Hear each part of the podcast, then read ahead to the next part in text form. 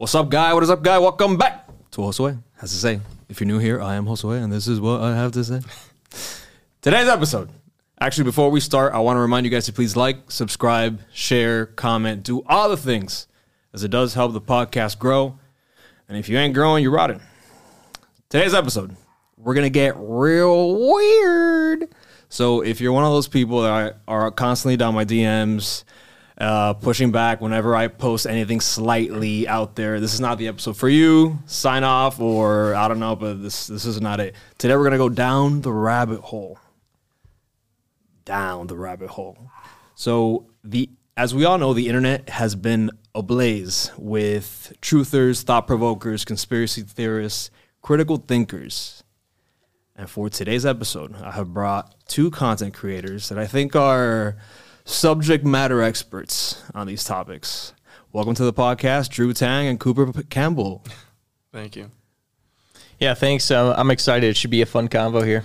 It's gonna be fun. Tell, tell the people a little bit about who you are and your experience on the d- digital battlefield. So yeah, I guess I uh, I started making content in uh, 2018 um, on Twitter and found a niche, you know, and it's been uh, it's been a really cool journey. I uh, I was just thinking about this earlier today. It's anytime you start something, you're always starting at the same time as other people, and there's a good chance that some of those people are going to be really good at it. So it's it's uh, for people that are just starting out, definitely network. And anyways, I, I started out with people like uh, like Zuby and Sol Brah when when they were uh, you know uh, really small for people on Twitter. they Zuby probably- blew the fuck up. I Yeah. remember his account when it was like small. I didn't Mhm, and I, Zuby. he actually, yeah, he he shot a podcast. He shot a podcast with me in Atlanta in 2019 when I had like 3,000 followers. So like, Nice. He's yeah, super nice guy. But but anyways, yeah. So um, I basically, you know, my niche is definitely conspiracy theory type stuff, and um, and yeah, so. Uh, been at it since then. Wrote a book in 2019, and then um, I'm about to finish my second one. Should be out uh, What's the book called? this month. American Apocalypse X is the second book. The first one is just called Woke. Oh, I've seen you post it like American Horror Story type of like you know it has a Yeah, yeah, yeah. Similar vibe. It's got similar a- vibe. Yeah, right. Marvel characters has a. Yeah, it's a it's it's cool. It'll be fun. Good shit. Coop. Uh, well, I am one of those relatively new creators. Uh, I've I've just been struggling to survive, like you know most everybody. I think nowadays. Um, Nah, we thriving, baby. We thriving. Yeah, thri- thriving at the end of the world. That's where where we should be all. But um, yeah, no, I I, I uh, just recently started wanting to like monetize my brain. Um, sitting at the kava bar with you know you, uh, talking with this guy, talking with a lot of people. Like uh, I.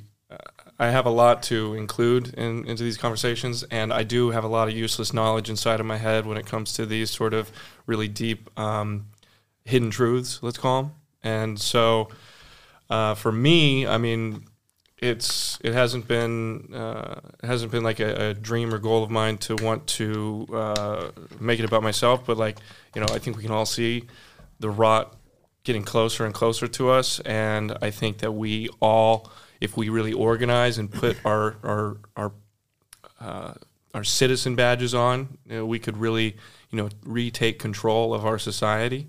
And so, like that's that's like my aim moving forward is to sort of use propaganda and use these the, these sort of tools that have been used against us as tools ourselves to fight back against the the people who who own us essentially. That's So- awesome. That's a great uh, mo when you're starting. You know your Yeah, yeah, digital battlefield brand. yeah. We're gonna you know take back the reins from our masters, give them a whip or two. Speak it. So if you're a current or new listener, I mean, if you're a current listener, you've seen that I get a little out there sometimes. If you're a new listener, I don't dive that deep into the rabbit hole, but I do have, you know, I question things often and I have my theories about things. Um, for example, I, I have questions about the moon landing. Uh, things of that nature. So I got to talking to, to these two guys, and we I, I thought the conversation was really enlightening. One of the first things that we kind of talked about was flat Earth. So now nowadays we I've seen the cultural shift from people before. If you mention flat Earth, like, oh my god, can you believe it's schizophrenic? and now it's like, oh, come on, like it's toned down. Like now you can see like in people's uh, tone of voice. off. The Earth is not flat. Nobody really thinks the Earth is flat here, We'll right, get, Dru? We'll get there. Yeah, yeah, no, no. We are yeah, on the no, I same page as, so. on that. So with the flat Earth through you guys was kind of how I found out about flat Earth, how it kind of started, and how it started off through a form of propaganda by the Phoenicians. So you guys can correct me if I'm wrong. They kind of controlled the Mediterranean port, right, where Yep. other ships couldn't go out into the Atlantic. So their propaganda was, hey. The Earth is flat. If you leave the Mediterranean, you're gonna fall down, or just some monster Yeah. gonna eat you, or some shit like that. Yeah, no, exactly. Um, and it's it, the Phoenicians are really it's it's kind of wild. Even as somebody who you know researched history for a living for this long, I really only found out about them in the last few years, and it was because I was looking at. Um, you know, because I'm another one of my niches is numerology, astrology, and and of course at the core of that is is language as well. So I was looking up the origins um, of language and letters and kind of where we get our modern English alphabet, and it all um, it all goes back to what sometimes is referred to as Paleo Hebrew, but it's really uh, Phoenician. And this civilization that we refer to as Phoenicians, they didn't call themselves that. That's just uh, what the Greeks called them. the and word phonetics. Phonetics is how Oh, you der- it pronounce. derives from that. Yes. so so Latin roots are. I mean, we were talking about semantics. We'll get into that as well. But the the word phonetics that comes from Phoenicians because they popularized the way of sp- the way of speaking that that Latin. Uh, uh, the language used, and so they, they kept that title for them, phonetics, Phoenicians. So what, Um, what did they and call Fuenos themselves? means fire, and it's uh, it's red. So they were they were known to paint themselves with red ochre paint.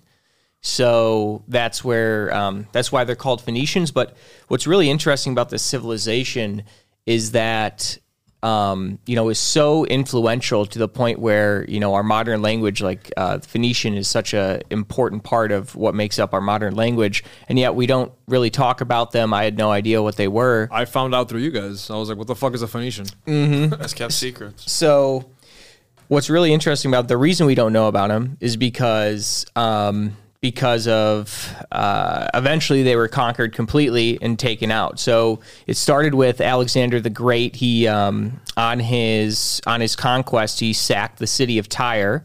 Um, which was one of their cities, and that made after that point, um, the the Library of Alexandria became the center of knowledge in the Mediterranean because they took all the shit from Tyre. But um, and the Phoenicians were wiped out as like a as an authority, as like a national authority, and their their cities or their their colonies ended up progressing far past them, and it gets to Carthage, and then we get later down in Rome. But but the Phoenicians they, they were wiped out before even their their colonies, uh, which you know uh, makes us forget. It's like two, two an extra layer of separation. Whereas that's where the, the this knowledge comes from, but it, it's it's carried on through multiple And- nationalities. the key part of the Phoenician civilization, what made them so good, is because they dominated with their navy. They were the best seafaring nation um, of the ancient world. And um, to go back to this this point, this original propaganda of flat Earth was because they controlled Carthage, which is at so you imagine the Mediterranean Sea going out into the Atlantic Ocean. Right. They controlled the the exit point, Strait of Gibraltar. and um, exactly. So between Spain and the tip of the Horn of Africa, right there is where it's this small little, like relative. You look on a map, it's really small. It's a choke point, but the Atlantic's there, and then the Mediterranean is boxed in by this choke point. So you control that. You control trade and well, control the whole. that- well, you control the frontier, Right. So they didn't want Right, anybody else wandering out into, you know, where the where where your money's made, Mm. which is you know you, you go you out to the places, and then we get in like Atlantis and talk about it. It doesn't matter. Yeah, But- yeah, that's but- it, it's another. That's how um, Plato, where we get the account of Atlantis, is he says it's outside of the Pillars of Hercules or the Straits of uh, Gibraltar, but um, but yeah, so they basically they use that the whole reason they used that propaganda campaign was to make sure that none of the other civilizations, you know, tried to go through them because they controlled it anyways. They just didn't want people constantly, you know, trying to go through. And I believe there was uh, the the one of the first historians who figured it out. Um, the Carthage was out on some, their navy was gone, so he passed through and he's like, "Whoa, I didn't fall off the side of the earth."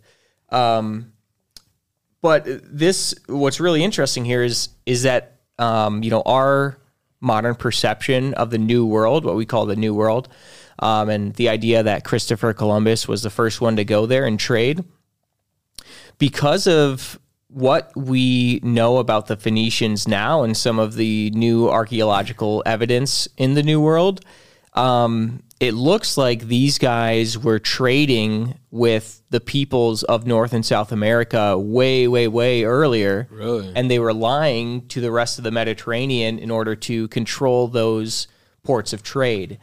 And what's really interesting, the the one biggest thing you can point to is is people talk about uh, the Bronze Age is a really fascinating era of history, and of course dominated by these Phoenicians and their you know their various off um, offshoots.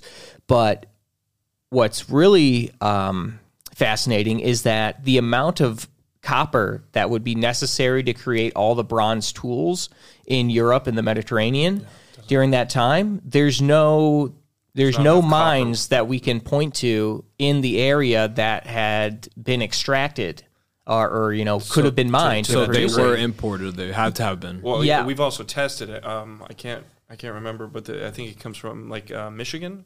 Um, uh, some of a lot of this bronze or a lot of this uh, copper that was used to make the bronze comes from Michigan. Yeah, like, well, yeah, uh, there's Ohio. What? Yeah, Well, so- that's that's like direct evidence that correlates the two in the new the new world. There and- was passage and that yeah. and yeah. Uh, I don't know about the the testing of it. As far as I'm, as far as I know, the main thing that points to it being from Michigan is just the fact that there's um, hundreds of tons of copper missing from a mine in um, the Upper Peninsula of Michigan, and basically there's no. So we have in Michigan in the New World we have a bunch of copper missing and no copper artifacts, and then over in Europe in the Mediterranean we have a bunch of uh, bronze artifacts, but nowhere that the copper came from.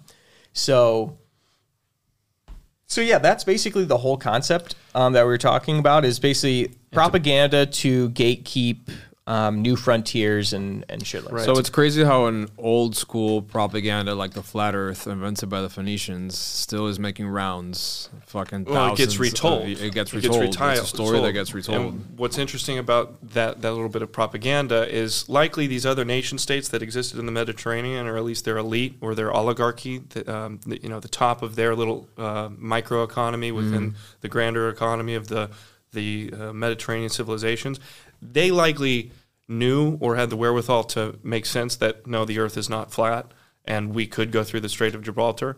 Th- th- the propaganda is not meant for the top. It's meant for the pop, you know, the plebeians, the population. The it's plebs. so so the people, the people that that make up the economy, who who um, produce the GDP for these nations, they they have like the sort of freedom to go about and you know do things for themselves, and then they bring that income back in. It gets taxed through whatever monarchy they they um, exist in. But that's what the propaganda was for, so that these regular people don't go out and then the navy they don't have to spend a ton of money enforcing a navy to, keep the- watch the to keep the masses Gibraltar. down. Right. Yeah. And so that that's that's really like the important and also that story gets retold throughout history, retold, retold, retold. It becomes a wives' tale, and and you know you get you get the Earth is flat, and uh, I, I remember hearing when I was a kid that they they told the people the Earth was flat out of petty or, or pettiness, like uh, the Queen didn't want to be wrong or something like that, and that's just you know it's just nonsense. the queen was a Gemini. I don't know the astrology as much as him, They're but they're petty. I'm, as fuck. I'm assuming they're, They're petty petty. as fuck. Yeah. Um, so it's clear as day that propaganda has not died out. You know, Russia is one of the nations that is known for, you know, propaganda, communist states, Cuba. Well, that's the propaganda, though, right? The propaganda It's- is that a- they they peddle propaganda. Don't believe anything they say. Correct. So that's propaganda. So it's funny to think that other nations don't exactly exhibit the same practices, right? It's funny. Uh, sometime last year, I saw this TikTok, and it was this German girl, and she was saying how she brought up a, a book. She was like, "This is a book from our high school, and we learn about American propaganda in our high school." And in America, the word American propaganda, at least at the time, was never even like those two things were never put together, right? America doesn't have propaganda, or at least you would never think. and then in Germany, there it's part of their curriculum in high school, the way that we learn about Russian propaganda like, and propaganda in, in in high school, the same way. So, with that being said, and seeing the state of the republic, I think more and more people are, you know, opening their minds up that there could be propaganda in the United States. Uh, kind of piggybacking off that flat Earth stuff. In my opinion, I want to see what you guys think. I have my questions about the moon landing. I know you believe that we actually went to the moon. I think you don't believe we went to the moon. Is that, am I incorrect? I don't think we went there in rockets. Okay. I don't think I don't think that rockets are. the Miami This one- audience this is just like, This one took me for a curveball. Was it? well, I think that's the that's the funniest part about these about these various propaganda campaigns is is what you'll find in you know um, if you spend enough time in the in the spheres, you start to see that people will make conspiracy theories to cover their ass on the real conspiracy theory. So, for instance, when you're talking about Good point. um, you know, when you're talking about uh, flat Earth uh, with the Phoenicians, okay, the the conspiracy theory was, oh, it's it's a flat Earth, whatever. Um, so you're going to fall off the side. But in reality, what they were hiding was, I'm sure some people had the conspiracy theory, oh, there there might be land outside of the straits. They they're probably just hiding it from us. made And of those gold. people. Those people were probably called pro- or uh, conspiracy theorists at the time, thinking, Right. "Oh, there, there could be a new world beyond the uh, beyond the straits." yeah, so crazy. or a leper. they might have called him a leper. Who knows? Uh, uh, the language. so changes what would what would be subject in Florida right now. leprosy. It's true. So, what would be the end game then of the U.S. Uh, putting propaganda out there that we or faking that we went to the moon in a rocket or didn't go or whatever? so We were this has War. been it was because of the space age we transformed fundamentally as a as a western civilization.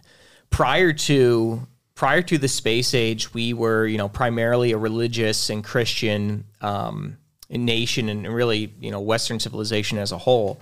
Um, what followed from the space age, from the spectacle of seeing man go to space, was a worship of science. It became okay. Why do I need to believe in a in a god or whatever? If if we're going to space, man is now you know there was a certain level of man is advanced past the need for A god. um, of a god. Yeah, exactly.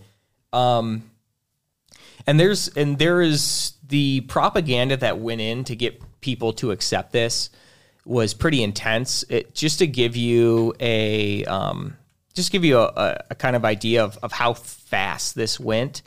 We went in ten years. They were able to you know go from zero to hundred on the moon, and there's even inside NASA. Red um, flag number one. Yeah. even inside NASA, people are like, "Yo, this is not going to work. We don't have the we don't have the technology." The Russians who logged, you know, a hundred times more hours than we had um, at one point, they weren't. They still have never gone to the moon.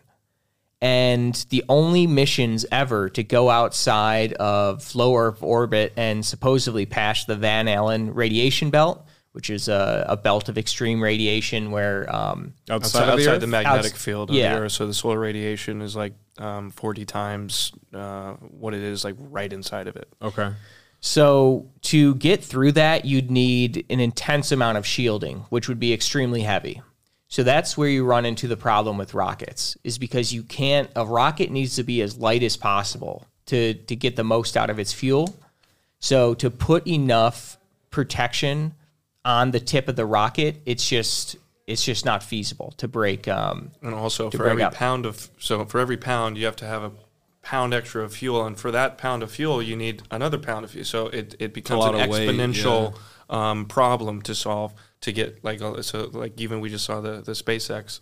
Um, Elon Musk launched the biggest rocket ever launched, and it it I mean it So launched, we'll, but it we'll get we'll get to that. I don't want to get there yet. I just I'm just talking about the sheer size of, of what you need to what he's talking about. to actually break. But so then, no one questions this. Like they don't address. They just Well, yeah. So so so we went in ten years. You know, m- m- you know, magically pulled it off, and in that time, it was Kennedy who started off the space race. So you have this very popular president. He says we're going to the moon. Not we do things not because they're easy, but because they're hard. right. Yeah. Um, and you know, hopes were high in America, and uh, you know, people were were feeling optimistic. And then JFK gets murdered, and suddenly the people at the time they're already distrusting of the government, and to see him killed, and then um, the guy who assassinated him.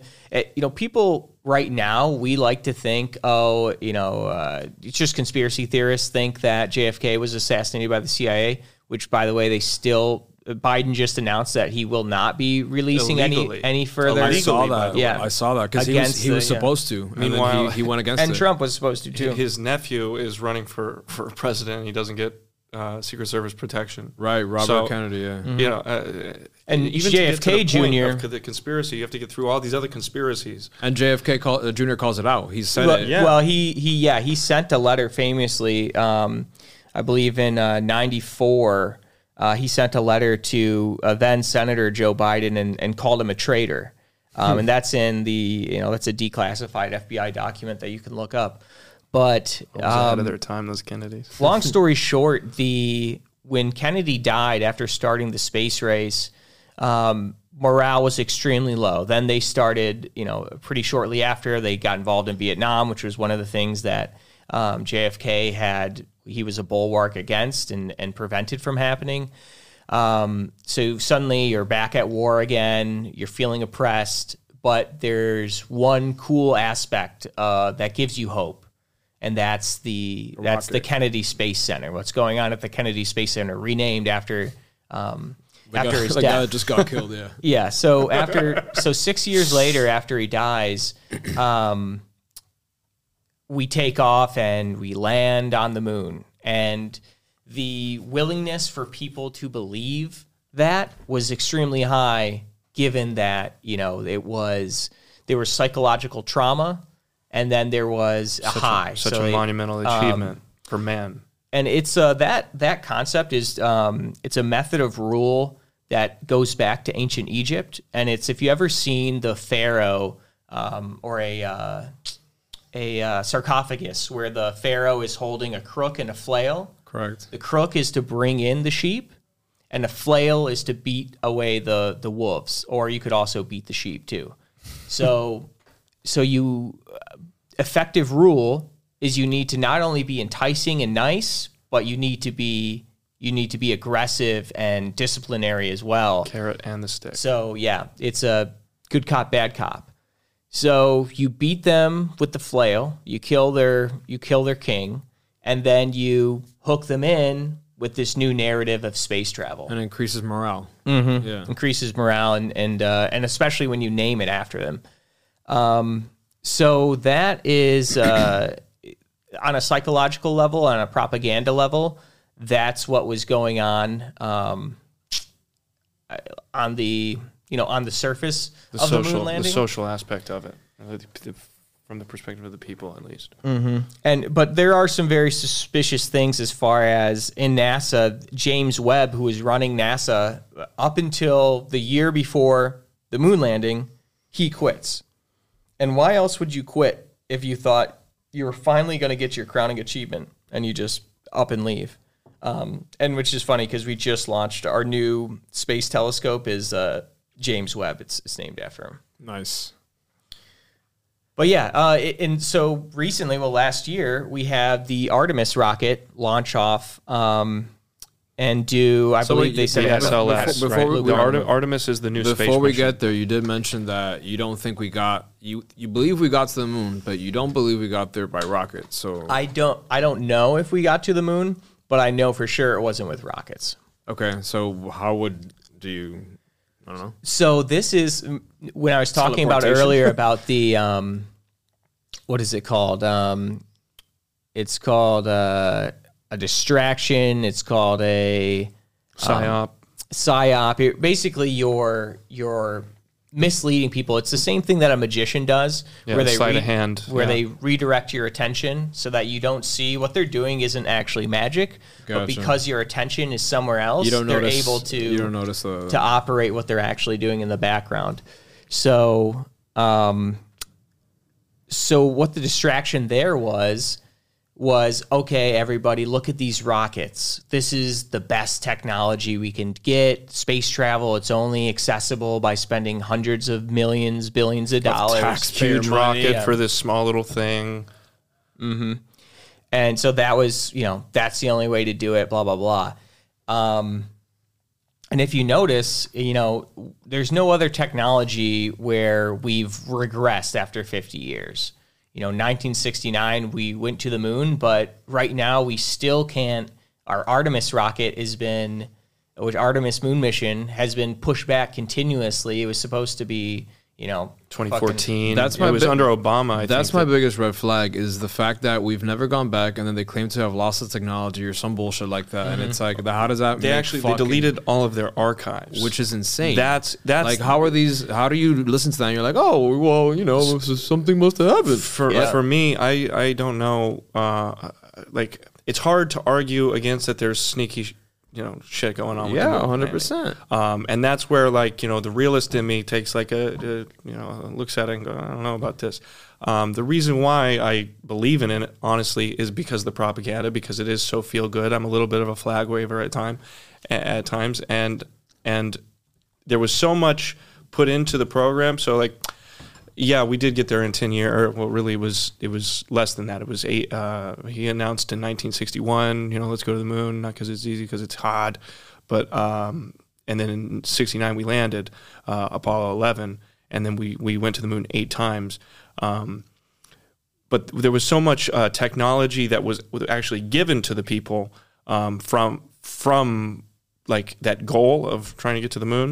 Um, so there is like actual uh, ev- evidence that we we went there. We can actually you can uh, they do it all the time. You can uh, you can ping. Um, they they put a uh, uh, it's like an oct- octagonal. Um, uh, disc uh, on the uh, uh, the Sea of Tranquility where they landed um, that you can actually ping with a laser.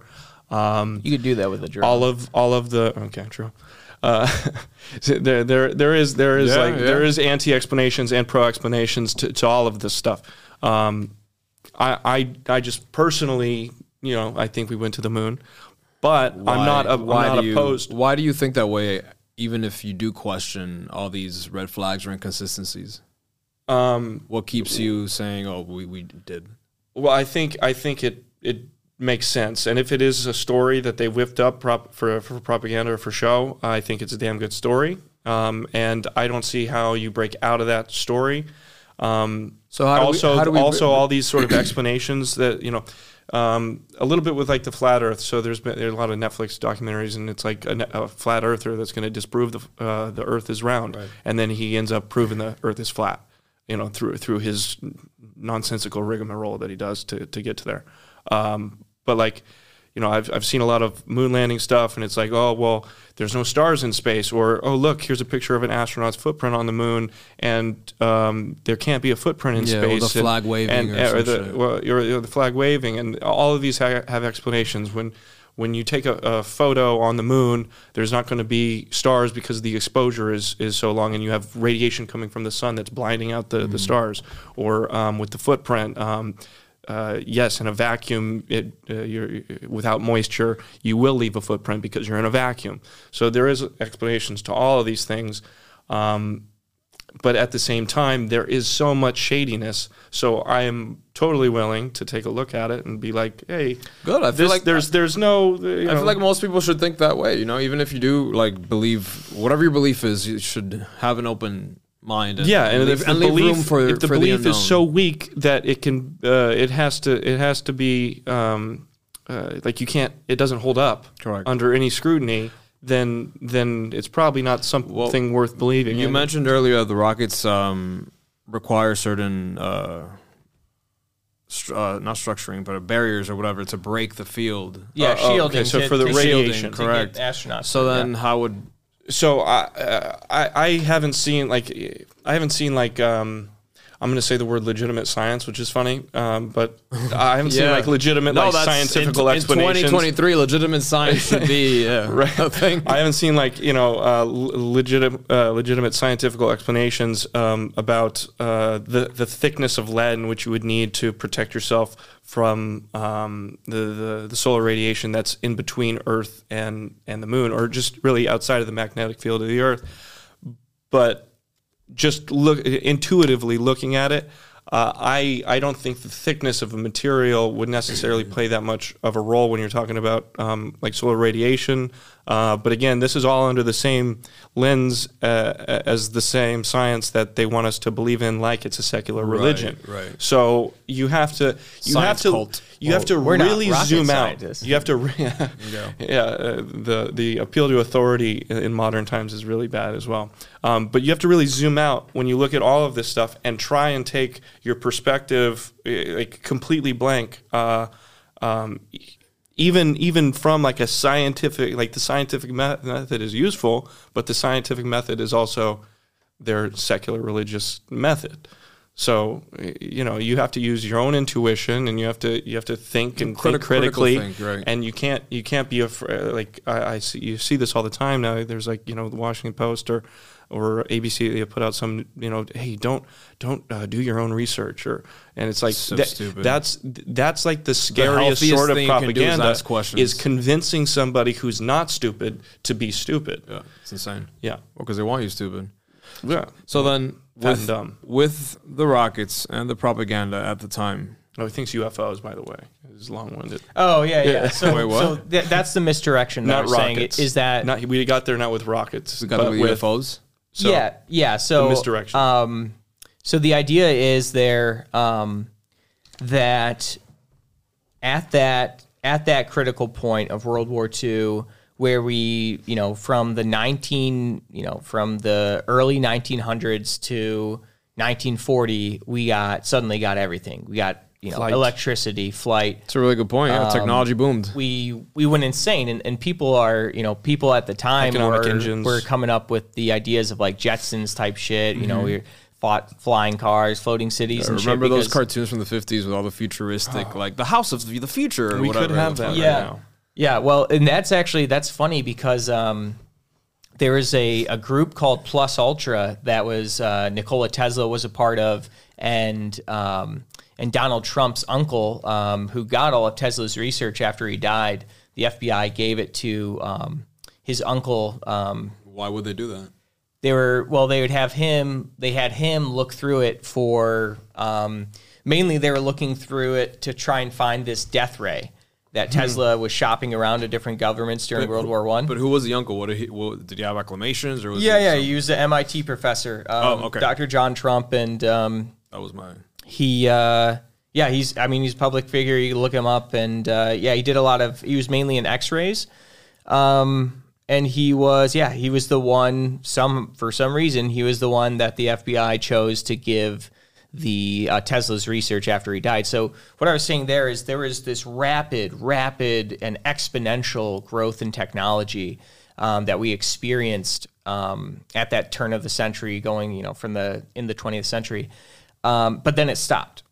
We completely well in terms of physical stuff, travel, in you terms know, of growth. uh, transportation. Basically, we everything to do with that basically stayed exclusively oil based. Everything had to still use oil, which was important because that's what our whole world order is based off of right now.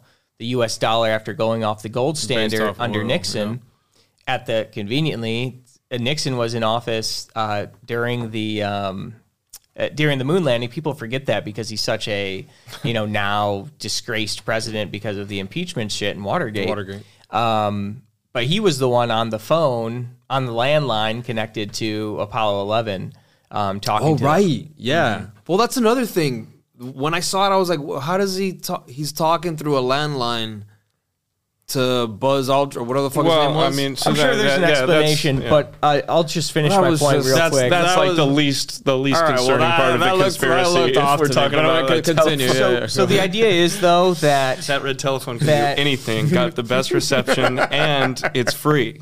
everything that Nikola Tesla came up with AC power, um, AC power, radio, remote control, which a bunch of people stole. Um, you know the the credit for a lot of those things. He was just completely robbed, and he died penniless.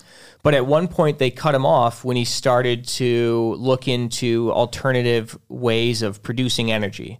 Um, it was mainly at his. Um, he built, I believe, it's pronounced uh, like. Uh, Weidelklorf Tower in New York, but it's uh, he built a tower in New York that he told J.P. Morgan, who was his primary funder, he said it was going to be for communication. But then he revealed later that, oh, actually, I'm trying to tap into the Earth's electromagnetic field and use that, um, use the Earth as my conductor and the atmosphere um, for free energy. yeah, for free energy. So wireless energy transfer, um, which you know we have wireless charging now, but it, you still have to be in contact with, it. With a patio. So what he was talking about then was, and you know, I guess he never achieved it technically. Um, there is a tower in Texas that um, I believe it was a university research project that they were trying to replicate it, and I believe that I think they ran out of money, but I did go see it, and I was just trying to take. It's just in the middle of a field. You can see it from the highway in between, um, in between Austin and uh, Dallas. It's just like an abandoned tower, like just like a monument. Oh, it's basically. it's well, it wasn't abandoned at the time. no, I mean now currently. Oh Obviously no no no! the They destroyed that shit immediately. They Oh. they wiped out all of. Oh wow. Um, I even went to because I was I went Just like to Carthage. I went to the New Yorker hotel where Nikola Tesla died on the 33rd floor. Um, I went to. Uh, I also went to his the site of his lab in Colorado Springs, um, and they don't even know where it was. They destroyed it so quickly and like sold it for scrap so quickly that they don't even know where that um, laboratory was. And that was his laboratory in Colorado Springs, is where he claimed to have made contact with Martians in 1901 um, he was setting up, he was experimenting with these different radio towers and shit, and he said he was receiving signals from Mars, which he believed was from Mars, but you know it could have been from anywhere technically, I guess. But um, but yeah, there's a newspaper headline, I believe it's like the Colorado Springs Gazette, 1901, and it's of uh, it's saying Tesla contacts other worlds. Um, That and was now actually published. Wow. Colorado Springs, right at the Colorado Springs is right at the base of um, Cheyenne Mountain, and Cheyenne Mountain is What's the the- headquarters it's of the. U.S. Space Force. Or no, it's um NORAD. Yo, yeah, NORAD and, Oh, and right. the U.S. Space Force, Yeah. and they literally, um, And NORAD is what, by the way, NORAD tracks like um, the, throughout the entire Santa world. It's- Claus. Yeah, so Nor- that's what that's what NORAD's for. It's where your tax dollars are going. Um, but but no, it tracks Our like any, any, anything in the Our atmosphere. So tax it's like dollars have gone towards. right. It's it's like a global um, like uh, I mean GPS is given given to the world for free by the government, so you know you're getting your money's worth there as well. Um, but but NORAD, um, it's like so it was designed to track like incoming Soviet threats. Um, like so, if there was a bombing fleet uh, coming in to wipe out uh, Alaska or Well, like, what's uh, it used for now? I mean, probably the same. no, no, it's, like it's used for the same thing. it's yeah. headquarters of the U.S. Space Force. Uh, oh, is it now? Yeah, too. it is, okay, yeah. cool. Um, well, I, I, either either way, but um, m- m- um, I almost said Musk. Uh, uh, Tesla, Tesla. He he had this idea, and he probably didn't mean it literally, but um, you know, he was thinking in terms of radio. He invented the radio. Uh, He was thinking in terms of um, wireless energy transfer, so to be able to like. Maybe not free energy, but even you could like send like power from this device to that device far away through like a radio signal. Like oh, it's looking to catch that. Um, and he had this idea that uh, all of his ideas, which came to him um, so naturally, um, including alternating current or AC versus direct current, which is Edison. You know, this is a whole fight, fa- fascinating to get into in itself but he he got this idea like that and he he had this idea that angels were sending him musings or ideas from heaven um, and so uh, it's it's not surprising that he was uh, supposedly in contact with Other know, uh, beings, other, other- beings. yeah. Um, he, he he probably had he probably had knowledge. I mean, they destroyed everything so quickly. The the people who are in charge, they do that to people who who Or challenge them Or a threat. uh, or or, or To the and system it's, or it's always a lot simpler. Um, to uh, Occam's razor is the idea that the simplest uh, the simplest answer is often correct. So you, uh, Occam's razor is a very important tool to like distinguish what's most likely the case when it comes to a lot of this conspiratorial stuff. And the reason why they tore this down so quickly is because he threatened them. He threatened them from day one. They allowed Edison to get away with stealing his ideas through the patent office, and this is like, you know, the the fascistic part of of the the corporate fascistic superstructure. These oligarchs who who um, marry themselves. Uh, for for economic advantage to people who are within the, the deep state itself, or the people are in the deep state. Um, so same with what he's talking about. We needed we need oil for everything. It's because oil's ran the world for so long, and these people are so rich that they're not even named on any government database. Right. They own, they own the government. The Saudis, right now, own forty two percent of the global oil reserve. They are the richest people on the planet, bar none. They uh, when the Saudis, you know, they go they go to uh, any country. Uh, forget forget being uh, uh, diplomatically immune, they can do whatever they want and they don't get any problems because it would be such an issue to arrest a Saudi royal prince. Because like it's- they would pow- get cut the off. level of power they have. yeah. Yes. So so with what he's talking about, uh, we always needed oil. It's a very simple explanation. The people in charge, they don't want to get rid of. They don't want to sell off their interest in getting that dollar, and therefore we're going to stay on oil stays the same. and and um, you can get into Roswell and the reason you know the reason why uh, the reason why he's uh, talking about we didn't get to the moon with a rocket is because all of these technologies and by the way the Nazis uh, prior to World War II the Nazis they were running around the globe like picking up every rock they were in the Himalayas they were in Literally, India they were in Jones, Africa they were the whole concept of Indiana Jones. What you see in those George Lucas movies is is what was actually going on. The Nazis were actually traveling the world looking for ancient advanced artifacts. and then and then at the, simul- or coincidentally, as soon as war starts up and Germany or the Third Reich is threatened, they are suddenly producing uh, uh, Wonder weapons, you know, wonder weapons, which are uh, weapons of mass destruction or weapons capable of uh, having a force multiplier on the battlefield,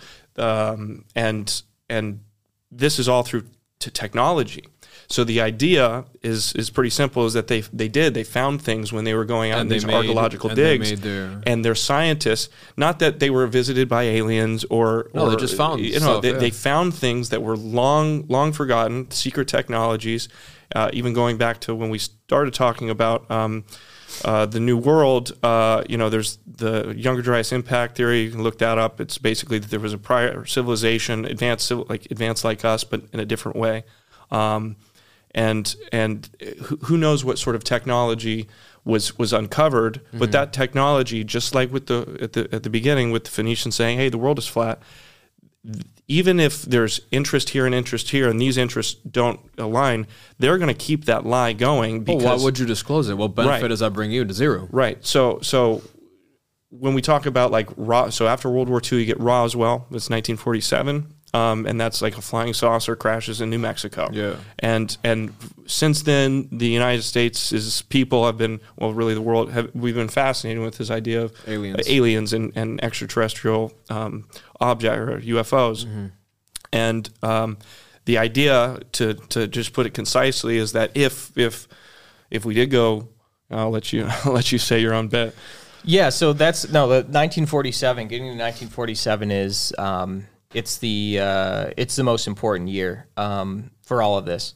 So so when I was talking about misdirection again before, um, you know, there's they want you to focus on certain things. They want you to think that rockets are the only way for space travel, or you know, rockets are the most advanced technology. You want to be a rocket scientist. That's what you want to do. If you have high hopes to be a Top of the totem pole. you know, yeah, to be to be the best. You want to you want to go literal totem pole. you want to go work for NASA.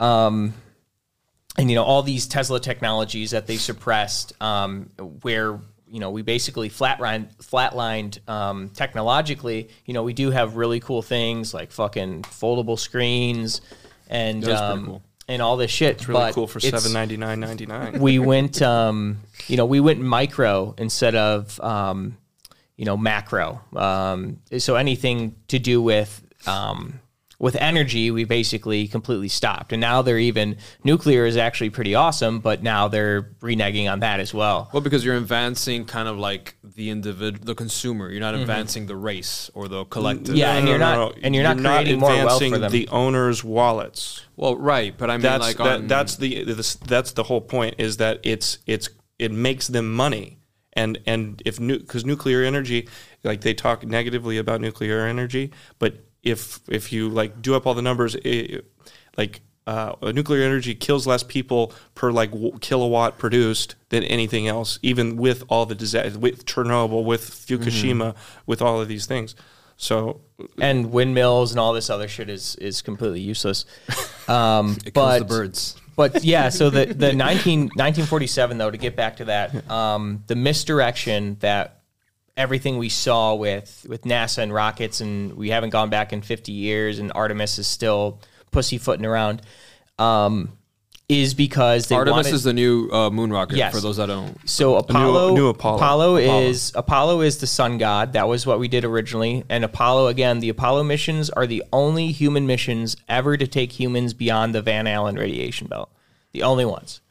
Um, Apollo is a the sun god, and then is Artemis is the moon god's sister um, of of Apollo. But all this misdirection is to keep you from wondering you know, if there's better ways of travel, which we, you know, basically have, again, you know, we're basically still running Model Ts. Um, except for Tesla, except for except for uh, except for Tesla, yeah, That's so except for literally yeah. Nikola Tesla is the only the only advancement. But um, so here's the deal: 1947, um, the wars ended, but we're still trying to track down um, Nazis because thousands and thousands of Nazis unaccounted for. So, and Nazis, they perfected. They're extremely good at submarines. So they have a ton of submarines. They can, you know, go under the water. They can leave. You know, they can basically undetectable, and they can Yeah. go all around the world. Um, so, and as far as what's been actually documented, they, um, you know, there's documented cases of Nazi submarines washing up on the shores of Argentina. they weren't using Logitech controllers. I don't think. No, no, they didn't. They didn't blow up. But yeah, the Titanic. Well, it's that's a- wireless also. Edison wouldn't have liked that. that's a whole other uh, conspiracy theory in itself. Um, they also did have um, they did have New Schwabenland, their settlement in Antarctica, which is you know right next to Argentina. The Nazis. Yes, the Nazis, yeah. So, and in Antarctica, this is another scientific fact. You know, people think of it as a complete ice wasteland, and like the shoreline's like it's ridiculously high. It's like you you roll up to it at points, and it's just a complete ice wall. But what happens is there is geothermal vents that create these warm air pockets underneath the ice. They melt the ice and then have warm water and basically ecosystems where bacteria and, and other um, living things can thrive. So, but of course, you know, they're underneath the ice and, uh, you know, undetectable from flying over or whatever. Um, so there is a expedition in February of 1947 uh, led by Admiral Byrd. It's a scientific expedition called Operation High Jump. Is that the inner Earth thing? The This is the- Well, that we're that's the that's oh. the spin. That's the spin. Okay. But they're the just looking purely at the facts of what we know for sure. He says it's a scientific expedition, and yet he brings five thousand troops, Oh, shit. aircraft carriers, fleets of planes, and um, and yeah. So it's clearly you know he he says it's a scientific base, expedition. It's clearly not. Um, so he goes there, goes on the expedition, but the expedition ends early for Whatever. non reason. you know non-disclosed reasons or I'm, I'm sure they have an excuse but it ends early they come back early um, on his on his way back he gives one he gives one interview i believe either in argentina or, or argentina Chile. Uh, well chile or, or argentina i forget Yeah, which one one it was but he gives one he gives one interview to a local um, newspaper and he says um, in this age, we have to worry about like America is no longer safe just because there's an ocean in between us. There's advanced technology where you can fly around the world and, um, you know, in just a couple of minutes or whatever. That's the the gist of his interview. When he gets back, um, so that that was February of and that 1947. and that discovery or that cl- claim that he made was from his trip to Antarctica. Yeah. So he found something there that made him. Say, Yeah. So the idea is, um, you know, the theory is that he went there. He went there to attack and flush out the Nazi um, settlement there, and it's you know, like I said, they were all over Chile and Argentina, the Nazis. Which is there's actually a lot of evidence that shows um, that Hitler himself escaped. There's a whole History Channel that uh, series that goes through all the evidence, and it's pretty pretty compelling that um, that he did actually escape and die there. But Any Argentinians with no family history before 1950 are sus. Oh yeah, yeah, yeah. Or yeah, um, yeah. It's so funny because it's just like there's so many um, Italians and Germans, um, and various South American countries, and you just got to wonder why. But um, so They're great at marching, though. You know? they. Uh, so, anyways, that's 1947. Basically, the idea is UFOs pop out and whoop his ass. Um, so he comes back, and then in June of that year is when Roswell happens. So Roswell happens. There's reports of a flying saucer um, down in Roswell, New Mexico, and then all of a sudden the story changes, and the military comes out, cleans everything up, and then suddenly, oh, it was Now it's a uh, weather balloon. Yeah, it's a Now- weather or balloon. I think they, I no, they changed way it like 20 times in between UFO and weather balloon. But Mm-hmm. but it, the, the point is is that there was a newspaper published. U, man finds UFO or uh, sees UFO crash. I, for, I forget what it was.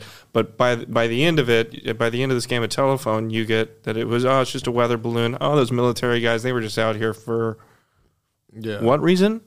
You know, why was that? Why was everything shut down? Why was it treated like a um, um, like a chemical disaster where you know it's all quarantined off? Um, but the, the the idea the idea with with with all of this this propaganda it, it's all that it, it's it's being it's hiding what they don't want to reveal because it would be the, antith- uh, the the antithesis of what their goal is, and their goal is is to keep their position on the top, and they do that through economic might, and they do that with and making us ultimately a be sheep. monopoly on knowledge. Mon- yeah, monopoly on knowledge uh, um, and that technology. If they if they release something with free energy, now you don't have to work as hard. Now you don't got to keep. Right. Now you have time to go research things for yourself, and you don't have to just toe the company line and accept that uh, hey the uh, the vaccine is good for you. Well, it's a all. form of control, and it's a form of also making millions and millions of dollars. Right. Yeah, it's simultaneous, Yeah. and you know, it's um, you know, like in chess, you, you should move your queen to uh, a square in which it does two things at once, right? So, like anything that's like syner- uh, synergizes well and does two things at once, it's like literally twice as powerful. So essentially, the the bottom line is that these things are distractions to kind of keep the masses down. Yeah, yeah. I'll. I'll just finish real quick. The Oh, go ahead. 1947. So you had that in June, and then three short months later, both the CIA and the Air Force are founded. Mm. Oh and shit! Get It was fuck out. basically to compartmentalize the information. So when people talk about how do you keep well on paper. What was the excuse? Like it was because there some undisclosed reason, just Well, you know, the, the the CIA was it, it existed before. It was actually called the SS or the Or the uh, OSS, the yeah. OSS. Um, oh, I didn't know that. um, well, I forget what it stands for. Something Secret Serv- Service or something. Yeah. Um, but uh, uh, it was just rebranded as the CIA, CIA. and that was that was because of the Soviet threat. And the Soviets they got the bomb in forty seven as well, Office or forty eight. Strategic Services. yeah. Uh, it was? off, yeah, strategic services. Um, but um, the, the they got rebranded for for that reason. Um, but the air it was the Air Force, not it was the Army Air Force before. Yeah. Yeah, it became its own branch to Right. compartmentalize. So when people, the important part about compartmentalization is when people ask, okay, if these things happened, how did they keep them a secret? Like for instance, if NASA was producing rockets that couldn't possibly make it to the moon, actually. Um, then how do they get away with it? And how you get away with it is you keep everybody on a need to know basis. Each person is just building one part of the rocket, so they don't know the overall. They don't know the details of of the entire thing. So they never get a full picture to figure out what's actually going on. And this was the same operational um, security that they were running during the Manhattan Project when they were developing the nuclear bomb uh, for uh, you know Oppenheimer and the boys were whipping this up. Is they they compartmentalized it so it didn't come in into the public knowledge. When Truman was elected president, he had to be read into uh, the Manhattan Project. Truman wasn't as, elected. That's the other thing. Is even as a military general, he didn't. Or sorry, no. Uh, You mean Eisenhower? yeah, I, I was talking about I was talking about Eisenhower, but no, no, he was so Truman had to be read in when he was when he was when he took over when he took over Roosevelt died during uh, uh, he, that's why he wasn't elected he was the VP for Roosevelt I think he ran uh, got his own term after that but not important. But important yeah, I. I was yeah. Um, anyways, uh, so you compartmentalize the information, and that keeps it from Leaking. getting out. So you can have the whole organization. Basically, everyone in the organization thinks everything's kosher. They have no idea what's going on. That's the same. It, that is why they had the CIA and the Air Force founded right after Roswell. So they use that event as the um, as the you know impetus to okay we need we need organizations that can we can hide this information in um, and yeah so that's the that's basically where the that is if you want to point to where the breakaway civilization that's ultimately what i'm getting to here is that there is all this stuff flat earth um, flat earth nasa itself um, all these things and, and aliens in general the idea that they're aliens that are in the ufos instead of just um, You don't believe in aliens? no no At all? I- no it- so so aliens themselves there's no reason to think yes ufos are real because we spotted them they're on camera They could be government vehicles. and yeah, they are. There's no reason to believe that they came from outer space. There's no reason to, to Well- think, but that's just in because of the amount of programming we have. Mm. That because of all, it's only because of Star Wars. George Lucas again. You remember talking Right. about Indiana yeah, Jones? yeah, correct. George Lucas, uh, which that whole plot is based off of a, a book um, by Aleister Crowley called Moonchild. But um, that's ultimately what all of this is. Is um, predictive is this programming big it's this big narrative they've been spinning since World War II because ultimately all the world wars what they really wanted was to continue continue to, to centralize power. So after World War 1 they started the League of Nations but they didn't have enough control to get the US to join. So that failed That's and ultimately World War II. Then World War II, now Europe is really messed up, and America is now stronger than ever. Huge amount of infrastructure. They are now powerful enough to, um, enforce the United Nations yeah. or back it up So then they have the United Nations, which was um, donated by uh, land donated by the Rockefellers, is where they have the headquarters. Um, the Rockefellers were funding both sides of the war. They taught the Nazis eugenics. They were supplying them um, uh, uh, fuel loans. for their airplanes through um, neutral Sweden. Um, and uh, anyways, so they start United Nations. Then you have the you have two superpowers. You have Russia, you have the United States, or you have Soviet Union, and United States. Mm-hmm. So now you're down to two powers. Before you had all these various great decentralized powers nations. it wasn't superpower before World War II it was great power So you have two, and then eventually you have the Cold War, and the Cold War ends with communism failing in, in the Soviet Union, and now you have, since then, eff- effectively, we've had one global superpower. So the problem is we still have we have one global superpower, but the people who are in control still have a couple of loose cannon nations that don't follow absolutely everything that we say. So or that um, they say yeah.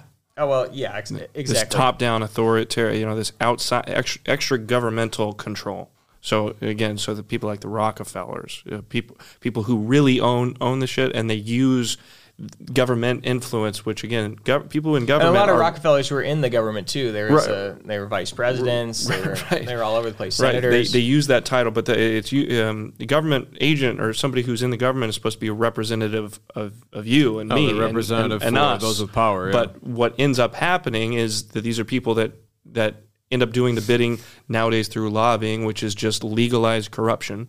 Um, they, they they do the bidding of the people who are really in charge or their interests.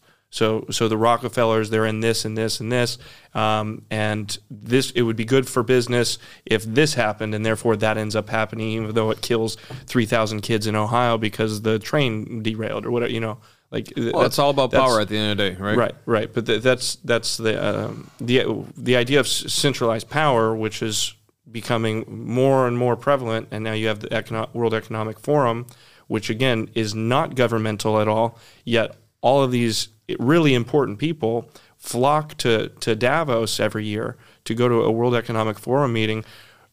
Uh, also, the guy who runs it is. Uh, was he in? Uh, was his family in the not uh, uh, uh, Nazi? or- I'm not. I'm not 100 percent sure. I haven't. I can't. I can't remember, but, there's something wrong with um, what's his what's his name? Klaus Schwab. Klaus Schwab. But let's not. But- dir- okay, go ahead. Yeah. Finish that. So yeah, so that's that's where we are right now. One global superpower, um, the United States, but there's still, you know, we. It's not like the United States. Basically, y- you can see right now, which with what's going on with in Europe. Um, NATO is essentially just a bunch of vassal states for the U.S. When the U.S. says, "Okay, you guys Yeah. are going to war," start pumping in millions and millions of dollars. Yeah, and even when Zelensky was trying to negotiate with Russia to end a war in March of 2022, they the U.S. just sends in their little lackey um, from the UK, whatever. What was that? Boris Johnson sends him in, and and he puts the kibosh on the whole thing to keep the war going.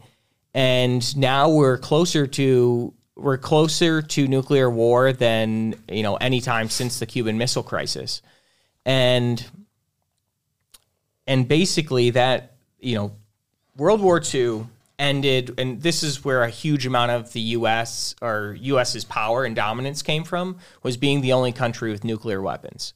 Then the Soviet Union got nuclear weapons, so then there's two powers, Right. and then you know essentially it's it's kind of gone down since then. But um, that's how World War II ended was with a nuke, and we really didn't need to use it to to end um, World War II because the Japanese were basically done for anyways. But um, essentially, World War III will be um, will end with UFOs, and ultimately, and you can see Reagan and Bill Clinton um, basically read the same script, which the idea is: imagine if we were faced with a threat from That outside this planet, how quickly our differences would erode away. And uh, it sounds all nice and good, like oh, world peace. But No, world it's not. peace It's is world- world domination control, yeah. by one power. That's the only way you can. Well, you could have world peace otherwise with cooperation, and maybe if there wasn't a you know parasitic uh, ruling class that's leeching all the wealth from everyone else. But um, yeah, so essentially the whole point of again the the distraction since 1947, and you know there were sightings of UFOs before called Foo Fighters in World War II, um, but since 1947 at least, which I point to as the start of the breakaway civilization with the CIA, which basically runs the United States, they killed JFK, Yep. um, and you know the Bush family ran the CIA and then ran was vice president, then president, then his son was president.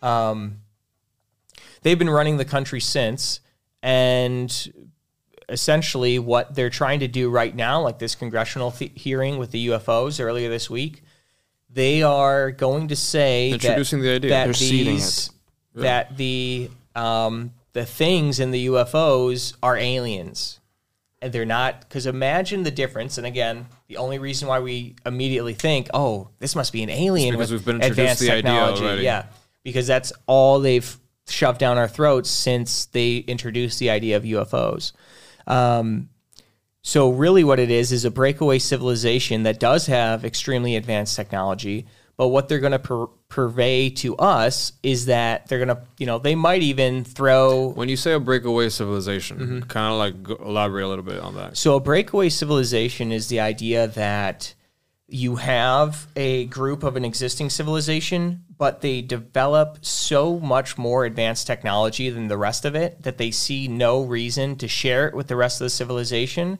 And instead, they break off and use it for their own advantage, monopolize it. or even interact. Um, like uh, in any other way that's not clandestine uh, or or through control. So these, So- elements. these break this breakaway civilization. What you're saying is they're they they're from Earth. Yes. Okay. And So that's where they're getting their money into. from is the missing Pentagon money.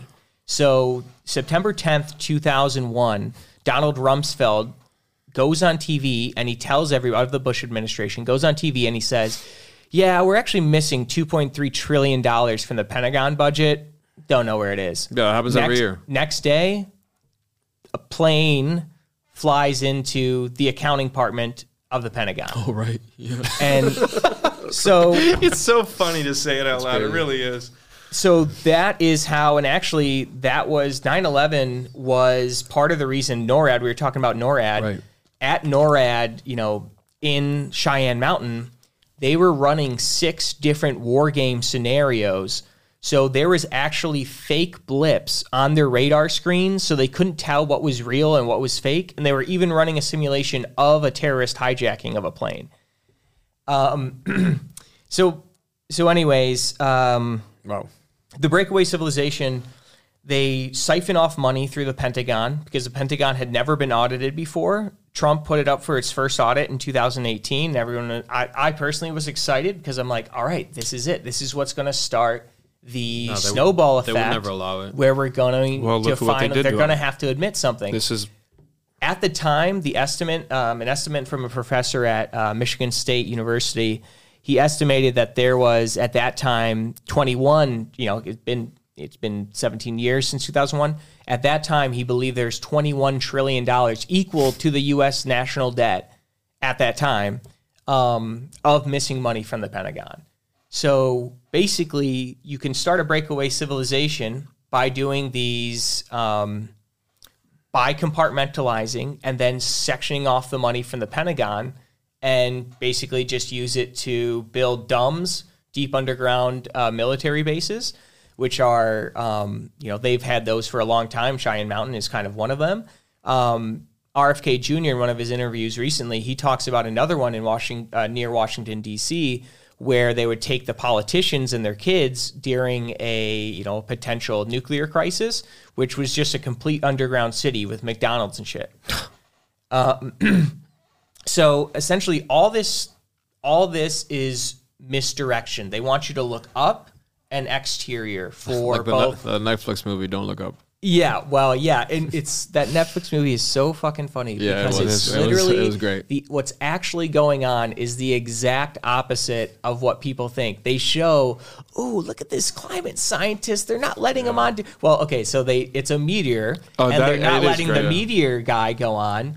But and what they're drawing the connection to, the reason the guy wrote that script, star-studded script, um, was that he wanted it to for people to draw parallels between that climate change. Or Or was cli- yeah, yeah, Well, for and- climate change. No, no, and and COVID too. It was COVID too. Yeah. Oh, sure. Um, because it just because it was relevant, but ultimately this guy's a you know he, Lefty, he's yeah. David Sirota.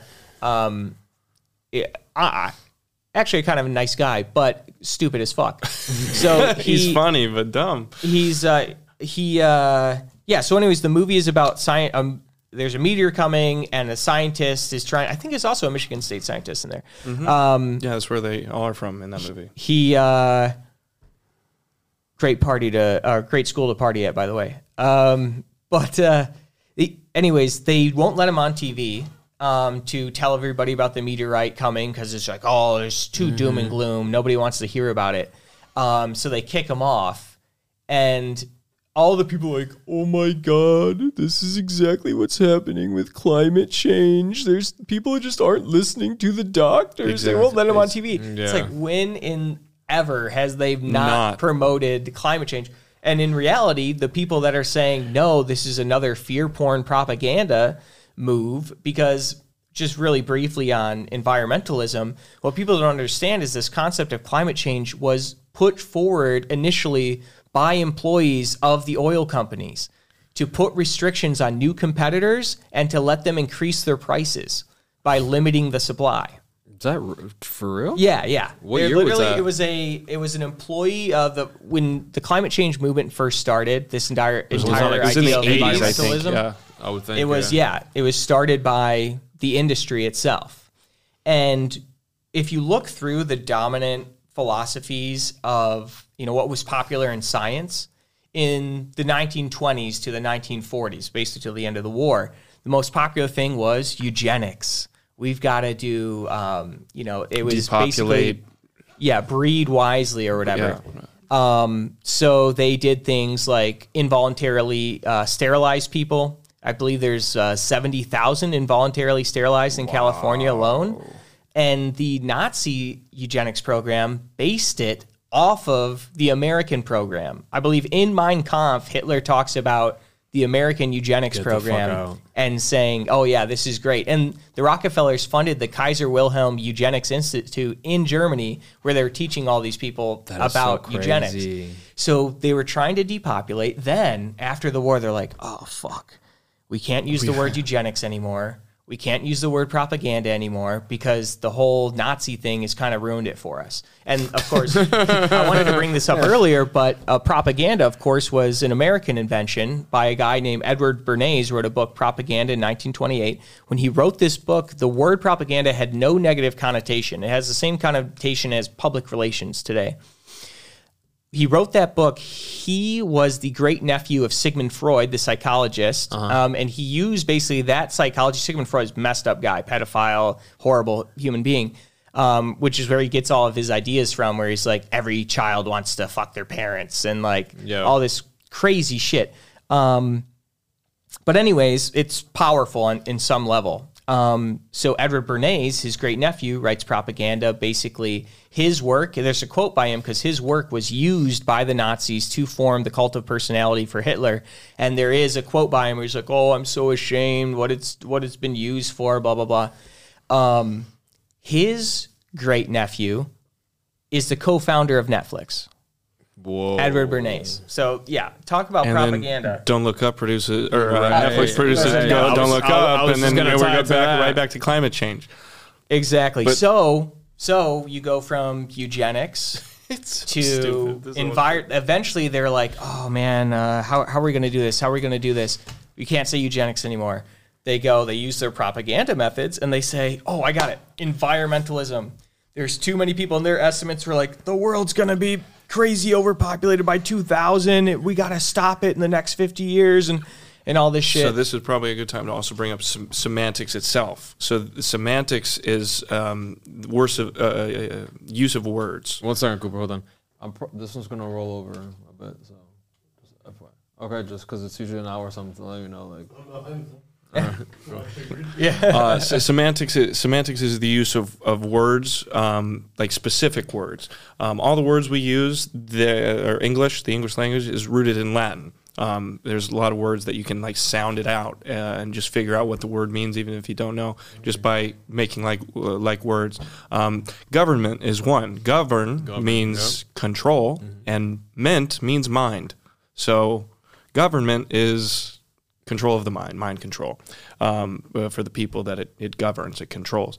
Uh, but the, the, the point uh, of, of eugenics versus climate change, or the point I'm drawing here, is that they have always, since the dawn of civilization, they have used uh, an Orwell, George Orwell, 1984, which is a commonly quoted book uh, in, in this modern era where we are so inundated with um, outside influence, constant, uh, constant ki- ch- children, uh, us. Um, uh, being bombarded by by propaganda through their use of words. So, uh, and another example of this is recently we had Elon Musk um, come uh, on Twitter. He he said um, uh, cisgendered is Is a is a is deri- a uh, slur, slur, on this right. platform, and this is. Uh, you know, I have a mixed bag of emotions toward Elon Musk, but in in my opinion, this is a great thing from Elon Musk because what he's doing is he's combating the the uh, the establishment or the um, the the owners.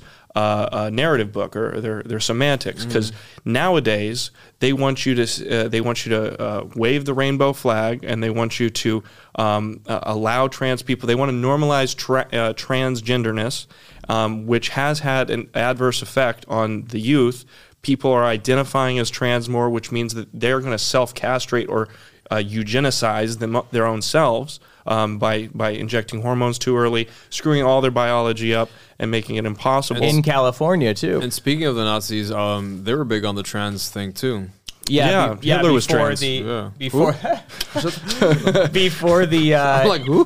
yeah, when people are talk about the book burnings, um, they don't talk about which books were being burned, and, and one of the first ones was their little transgender clinic there, um, which the uh, yeah the Nazis took all their shit and burned it. Um, but what's funny is that that ideology now talking about rebranding um, you know like i was saying it went from eugenics to overpopulation. Then they change it okay overpopulation that's a bit we that's a bit too much. Like we don't want people to immediately think oh we're trying to Oh, I know, depopulate. Let's save the animals. then the next one, environmentalism. And so environmentalism, then people are like, oh, cool, cool, cool. Environmentalism. That's Yeah, nice. I want to. Yeah, protect your home, like yeah. How do Yeah, I do pick up that? your Oh, trash. y- we're going to depopulate you. Then, um, then they went with climate change. And again, climate change, if you no, listen. no. First, they went with global warming. and they they talk about um, yeah of course yeah they well And then they had to change cooling- that to global climate cooling change. Global global cooling, yeah, yeah. and then they're like okay climate change but essentially now you say you have people they say oh climate change well how do we fix that oh we got to take down carbon um, carbon emissions and how do we do that um, well bill gates has a ted talk where he says the best way to get population down is vaccines and reduce uh, and population, right? by using yeah by using um to uh, chemically yeah castrate. to well no so t- he says so many words. Vaccines to See, I get right to it. I don't bother with the semantics. but yeah so anyways it's it's only that's just another um, repurposing and, and another new um, you know it's a rebranding and today we have the the transgender push which is absolutely a social contagion um, where people are like you know suddenly kids are now immune to anything culturally that's going on. When you ask somebody, is hey, is you think there's a social component to kids being confused about their gender? And oh no no no they're they're just born that way. Yeah, there's yeah. no way they could be an influence. You could make a kid. You know, kids are malleable. That's why the Nazi youth targeted them. So you get to the kids young, and um, more importantly, that's what um, that's what this whole feminism movement was originally about too. Again, by the Rockefellers. There's um, there's an interview where a guy says he was talking to one of the Rockefellers and he was like, you know what feminism was all about? It was about getting the women out of the house so that we could program their kids all day. Um, and that's the most important part. So you know, we came up in the in the school system, or at least I did. Um, and they're putting, you know, at home, my dad was like, you know, all this climate change bullshit, it's, you know, ridiculous and fucking Obama's a piece of shit. And uh, and I was, no, no, dad, I'm I'm smart. I got rewarded at school for, Yeah. for Yeah. you know, knowing the School told me So different. you take that to the next step, and suddenly they're coming home and they're saying that I'm not a boy or I'm not a girl anymore, and that's all because it's a it's a social fad going that's being perpetuated by everything you see on the screens, which is super popular with kids, and because they saw it, now they're going to repeat it, and then because the cool person in school who has the most followers who who decided to uh, um, champion this trans movement now oh well he, he did or she did it so well I should do it. Uh, and um, it, it's this perpetual thing where suddenly you have uh, millennials uh, identify like eh, I think it's like 10% identify as a, a LGBT gay whatever the fuck. Um, and then the next the next section the Gen Z is at like 21% it incre- it increases. and, and what what that what happens eventually is you have all these people who are who are not having not natural sex and they're not reproducing. and they're not reproducing and they're not making more they're not making more children thereby depopulating and getting Yeah, it's- what it's you, what you want It's ridiculous to think that at least to some degree, there's no social engineering to kids when it comes to this. Like, Oh, it's they're, complete- They're, they're for sure, you know, even if you don't they, want they to. used, they used to make laws. any They used to make laws You against could- it. You remember when you were a kid and you would watch um, Nickelodeon and it would be the commercials and it would say, "Hey, make sure you ask your parents before you Right. uh, go on our website." it's the opposite. That, that, Hey, it's don't by ask your law. parents. Otherwise, no, it's it's th- there's there's no there's no law written for the internet. It's it's completely it's a it's a frontier. It's lawless, and they want to keep it that. Or well, I don't know if they want to keep it. They want to keep it that way so long as as there's um, uh, something to ext- extract. Once it gets founded, once people populate it enough, then they're going to snap to with the laws because a law is not for for them. A law is for you, so that you can't become them. 100%. percent That's it. So you mentioned Elon earlier, and we were talking about rockets, and this is something that I wanted to kind of visit as well because I've seen that you have various threads on Elon and on the rockets and all this stuff. So we talked about you know the moon landing, the rockets being a spectacle, as distraction type of thing. Why would Elon be involved in? He's a brilliant guy, right? And he's such a center of our society and civilization nowadays. He's like a front man type of thing.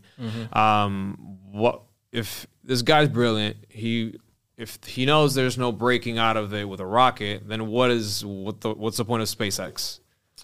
So so yeah, it's the you know it's the same thing as the the point of NASA was originally, which was you know distraction. So NASA 2.0. So he and it's it's a great spectacle. It's literally the you know it's the greatest spectacle on earth. Was is uh, oh look at this huge thing that's blasting off and uh, Giant fire going to the moon. Yeah, this huge phallic structure that's blasting off. And Jeff Bezos' one really looks like a cock, which is hilarious. It looks, it looks Yeah. straight like uh, what is that? Austin Powers. Yeah, where they're yeah, like, yeah. oh, it's a Johnson. or Doctor. Evil. It looks Doctor exactly Evil's, like uh, that. Yeah. yeah. Yeah. So and that that actually gets to it, I'm not going to go into it right now, but it's called um, the Killing of the King ritual, which I kind of alluded to before with JFK.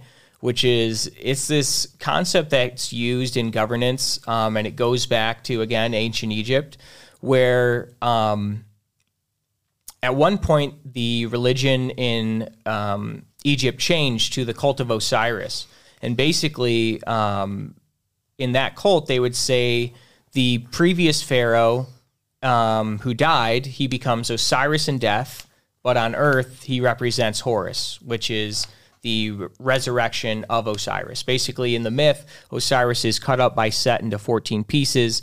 The pieces are scattered. His wife re- Isis reassembles him, which represents the moon, Isis. Um, Oh, with a fake cock, right? With a yeah, he- yeah, she makes him a fake cock. She makes him a gold cock. So out of context. Um, and then they use that to impregnate her, and then they have Horus, which is um, Osiris because he doesn't have his cock. He can't stay in the land of the living, so he goes he and rules the underworld. And then um, Horus, his son, goes and defeats Set. Um, and becomes the representation of the of the pharaohs while they're living. So, but he rules by the authority of Osiris, the dead one. So um, and of course, the in ancient Egypt, the obelisks would represent the cock of Osiris. They had previously been um, before the Osiris cult. They would represent the rays of the sun of Ra, the sun god Ra. But after the cult of Osiris, the kind of concepts changed, and these obelisks continued to be taken and repurposed by civilization since then. S- For instance, the uh, obelisk in front of the Vatican. Why is there an Egyptian obelisk in front of the Vatican? A pagan, It was a stolen, huge right? It was pagan. That's a actually moved point. there from Alexandria.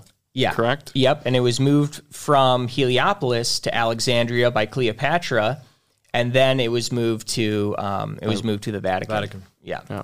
So um, actually, that might have been Cleopatra's needle that I was talking about. I believe a, a different emperor brought the Vatican obelisk, but that obelisk was um, what the Vatican is now is built on what was called Nero circus. So Emperor Nero, he was persecuting the Christians, and he crucified the first pope, Peter. He crucified him upside down in Nero's circus, and that's why they, if you see an upside down cross, they refer to it as Peter's cross, St. Peter's cross. right.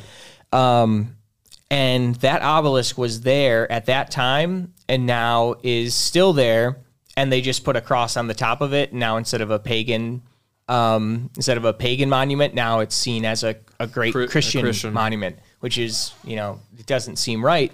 Um, and that's because that's building a tall structure, a monument like that, it gives a physical, especially when you have something to memorialize, like for instance, Jesus in this point, which they put the cross at the top of it. It gives people a physical um, object to remind them of whose authority is really running things. So instead of rebelling against their current leader or like um, treating him fairly, it, it- essentially, they they give him a break because they think, oh well, the Pope, you know, he's just ruling by Jesus' authority. He's doing his best. I'm not really being subservient to that guy. I'm being subservient to my martyred king, Jesus, or S- Julius Caesar, um, which the Roman, uh, the Rome, the Romans only adopted Christianity 300 years in to the, uh, or Into yeah, the empire. basically into the empire. Yeah. Um, so that same concept is what they did with JFK. The CIA kills JFK, then they rename the um, the space center, the Kennedy Space Center, After him. and then they launch using the trauma um, created by his death. They launch the rocket under his authority, and the public is willing to accept it. So what Musk is doing right now is is basically the same thing. His uh, one of the reasons that people respect him so much is he's going to space. He literally took over. The space program was dead, but then SpaceX came around, which they still get all their money from the government anyways, and, SpaceX resur- and resurrected it. and resurrected it. Yeah. So and those and now the the cocks that everybody are watching are Elon's cocks, and they're super cocks because they fly back down afterwards. um, and um, They got and they big still- voluminous balls to land on gone to the moon. safely. They still haven't gone to the moon, but the um, the original concept to get down to the to, to the very core of what um, the Apollo moon mission was about was this concept of um, just like Osiris had the artificial cock to impregnate um, Isis and make Horus, the rocket represents, um, you know, again, represents Osiris. Isis is the feminine moon, which controls the menstrual cycle, and that creates um, that creates the moon child, Horus. So we were talking about Crowley before. Uh, his book Moonchild. Yeah, and so he wrote a book, Moonchild, which essentially Well, g- uh, give a little background on who Aleister Crowley is. So Aleister Crowley is, is uh, probably the most prolific um, occult, you know, magician of the last. You know, I, I actually, I think probably to this day, I would think he's probably he's the, the, most. He's the goat. He's the goat chaos Yeah, magic yeah. magician. And his, he has relations he's the- to he's the Michael a Jordan. student that is related to NASA, right? Jack Yeah. Parsons. Or So one of his students, Jack Parsons, um, who created liquid rocket fuel, um, he started Jet Propulsion's labs, which then became NASA. Um, he was a student of Crowley, and he uh, Parsons actually did a ritual in the Mojave Desert in 1946 called the Babalon Working, which was basically the goal was to uh, create a moonchild to rule a new aeon of Horus, is what they called it. That was the new age they wanted to bring in. Um, so this, what was most important, and why it was so important to use the rockets, is it was a new type of phallic structure. It wasn't the obelisk. It wasn't repurposing an Egyptian obelisk. The American Empire was um, the Washington Monument was completed after the assassination of Abraham Lincoln. It was being built previously, but it wasn't finished until. Until after. And then it became this symbol of a new united America. the biggest where, cock of all.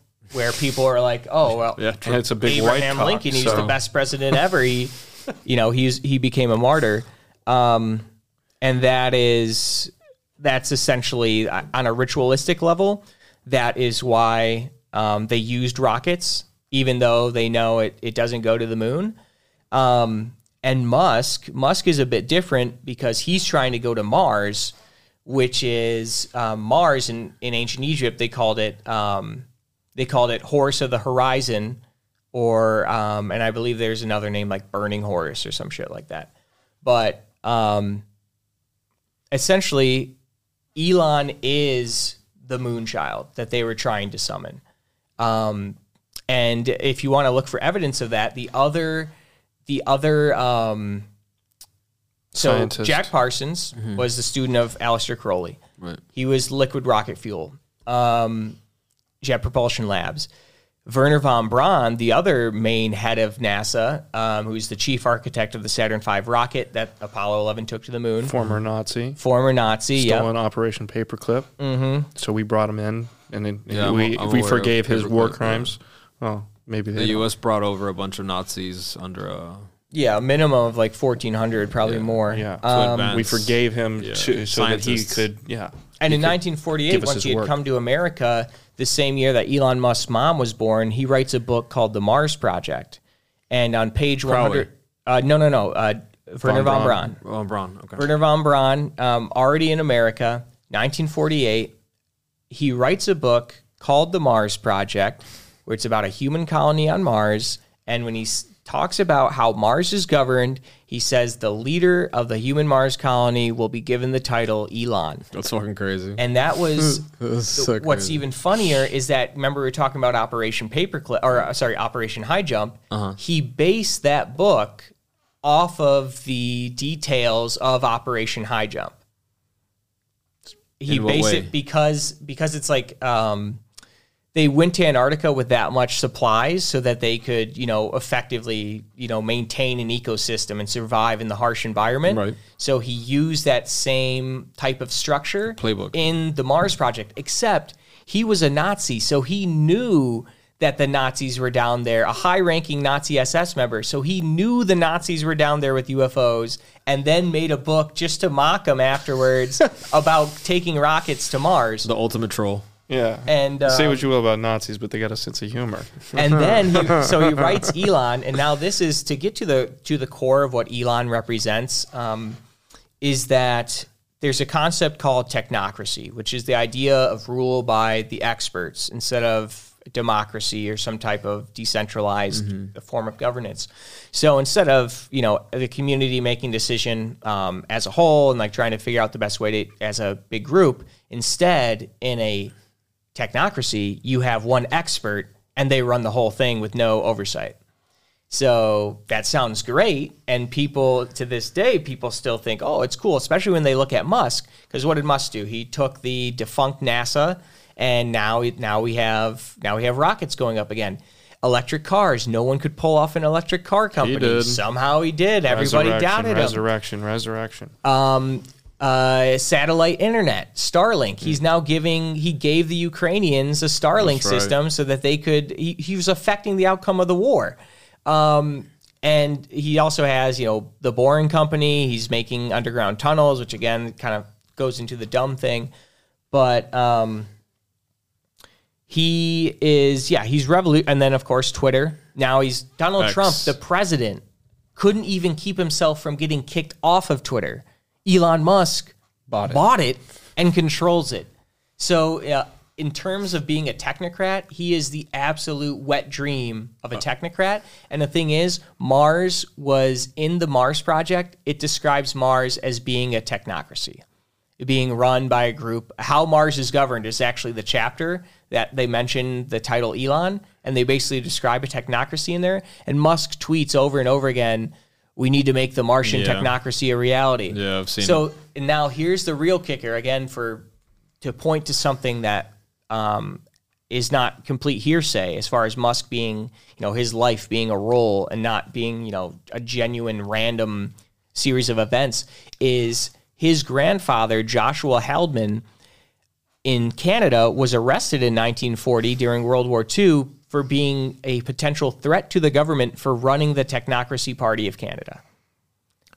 So he literally, yeah. So this is in his not an accident. It's Yeah. And the thing is, also the Technocracy Party, the movement was international, and it had a section in Germany. And if Wernher von Braun was writing a book about a Martian technocracy as being the best way to go about it, of course he was familiar with the leadership internationally of of the um, of the, technocratic the party. yeah. So it it's a hundred percent. It's not even a stretch of the imagination. Oh, yeah. Hey, we're trying to. Oh, by the way, he was great friends with Parsons as well, obviously, because he was in NASA and, and the rocketry. And but they were longtime friends. They were like pen pals when he was That's in Germany. crazy. And How it all ties back. yeah, so Parsons like, hey, we're trying to do this new thing. We're trying to create a technocracy, and and the most important part is we need one really good leader to take it.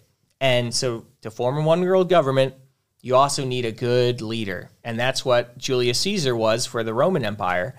Um, and that's why, just like you know how in the book they're saying Elon's not the name of the guy. It's the title they give him. of the guy, in yeah. the same way that all the emperors were referred to as Caesar. It's a And, title. yeah. and every time you said Caesar, you weren't saying, "Oh, I'm submitting to Julius Caesar," or "I'm not submitting to the current guy in You power." are the I'm- resurrection yeah. of Julius Caesar. You Mm-hmm. are the the body, uh, just so just, just like you're talking about Mm-hmm. with Osiris and and um, uh, set and all that. Yeah. Um, this this idea that like the the pharaoh is the living embodiment of a god here on earth, um, and Caesar. Uh, so after Caesar died, he was uh, Mark Anthony literally said like, "Oh, uh, I'm sorry, not Mark Anthony. Um, uh, Augustus Caesar or uh, Octavian literally said like, oh, there was a shooting star. It was um, Haley, uh, the, the Ha- Haley Bob comet going over, and nobody knew what this was. It comes out around 70 every 75 years, and they saw this thing and they said." Uh, you know, the people are wondering what this is, and uh, Octavian uses this um, natural, crazy, random event to say, oh, that was um, Caesar's soul ascending into god- godlyhood. So, and you have to also understand at the time, the Roman Republic, which Caesar never killed, um, is it has has fallen and it has become an empire. Um, and the oligarchy, which killed Caesar, um, they, they they kind of won because they got to keep their their standing. Uh, they got to keep their money and their economic might uh, or their enforcement over the, the plebeians. So the optimates, the the uh, bourgeoisie, uh, they got to keep their standing, and and all they have to do is swear fealty to the emperor, and they just cha- you know they change the words around a little bit, and they get to keep their same grift going. Um, and so the people, you know, not understanding what this is, and you know, Octavian obviously knowing that this is not the soul of his of his posthumously uh, uh, adoptive uh, father um, going up to be a god. He he's just painting this as as more propaganda to enhance his own image as the son of a god. So that's convenient. And then, and then and then so like what you're and talking then he literally goes on to Egypt to kill Caesar's actual blood son with Cleopatra and oh, ends the right. pharaonic line of, of Yeah. thousands and thousands of years. That's when that was the last pharaoh of Egypt was killed by the first emperor of Rome. So Rome completely inherited not only Ptolemy you know, the Thirteenth, I think. right? all of Italy's past empires and and you know essentially Greece as well, um, like that type of mantle. Um, but they destroyed Egypt's, um, and because of that, because the pharaonic line was broken, it never reemerged, and that's why it's so important. This concept of um, ruling by the authority of the previous one um, is so important because it makes your leadership position immortal. It gives it clout. It gives it like actual standing in the in the memory in the memory of, of the Yeah, people like that you're you governing. immortal, yeah. Yeah, right. Yeah, because otherwise, who who are you to tell me what's going on? Oh, well, I'm related, or I am the uh, after image of that guy who your parents listened to. So even in your own personal life, your only authority here on earth is is your is your elders that that you respect and honor, your parents.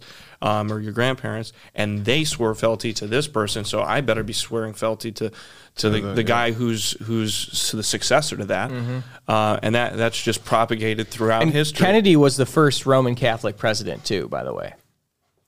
So, as far as the, um, you know, the, uh, you know, this concept of Rome never fell, and you know, uh, Washington D.C., the land that Washington D.C. was built on, was originally called Rome.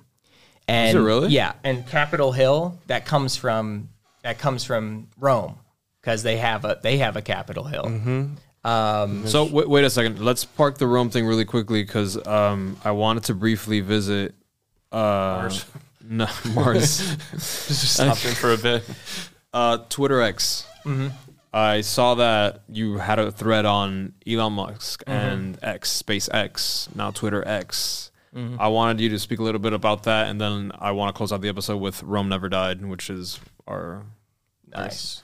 The overall theme here. So yeah, so Acts. Um, to go back to the Phoenicians, um, the first Christians, so the earliest Christians, they were using the Paleo Hebrew, aka the Phoenician alphabet, and the last letter in the Paleo Hebrew alphabet is the X. And in it, further on in time, it morphed into a T, um, the literally the X letter of the Phoenician alphabet. But it was the last letter, and it represent represented the ultimate omega perfection. So they were using X. If you look at these these most ancient um, Christian houses, there's like a History Channel episode on it, and they show you that yeah, there was a you know there's an X above the altar, which they were using to represent um, Christ. So when you think about um, Musk and, and the idea of X is X is exchange. It's the merging of poles. Um, it's the crossover, um, which is you know which is a powerful concept in itself. Um, but why Musk specifically uses it is because the role. So we've covered technocracy and the idea that he is now going to, for all intents and purposes, he's in terms of favorability, he beats both Trump and Biden. So, 100%. but he can never be president because he wasn't born, Born in in the the U.S. US, yeah. So what? Um, so he doesn't become a threat in that realm, which lets him become a new type of leader, a technocrat. Um, and you know, like I was saying before, he's more powerful than a president. But the other portion to him that's really the most important is he's a technocrat, yes, but what he represents is transhumanism. The idea that humanity will enhance itself by completely merging with machine. And, you know, he's obviously going to do that through um. AI and Neuralink. Yeah.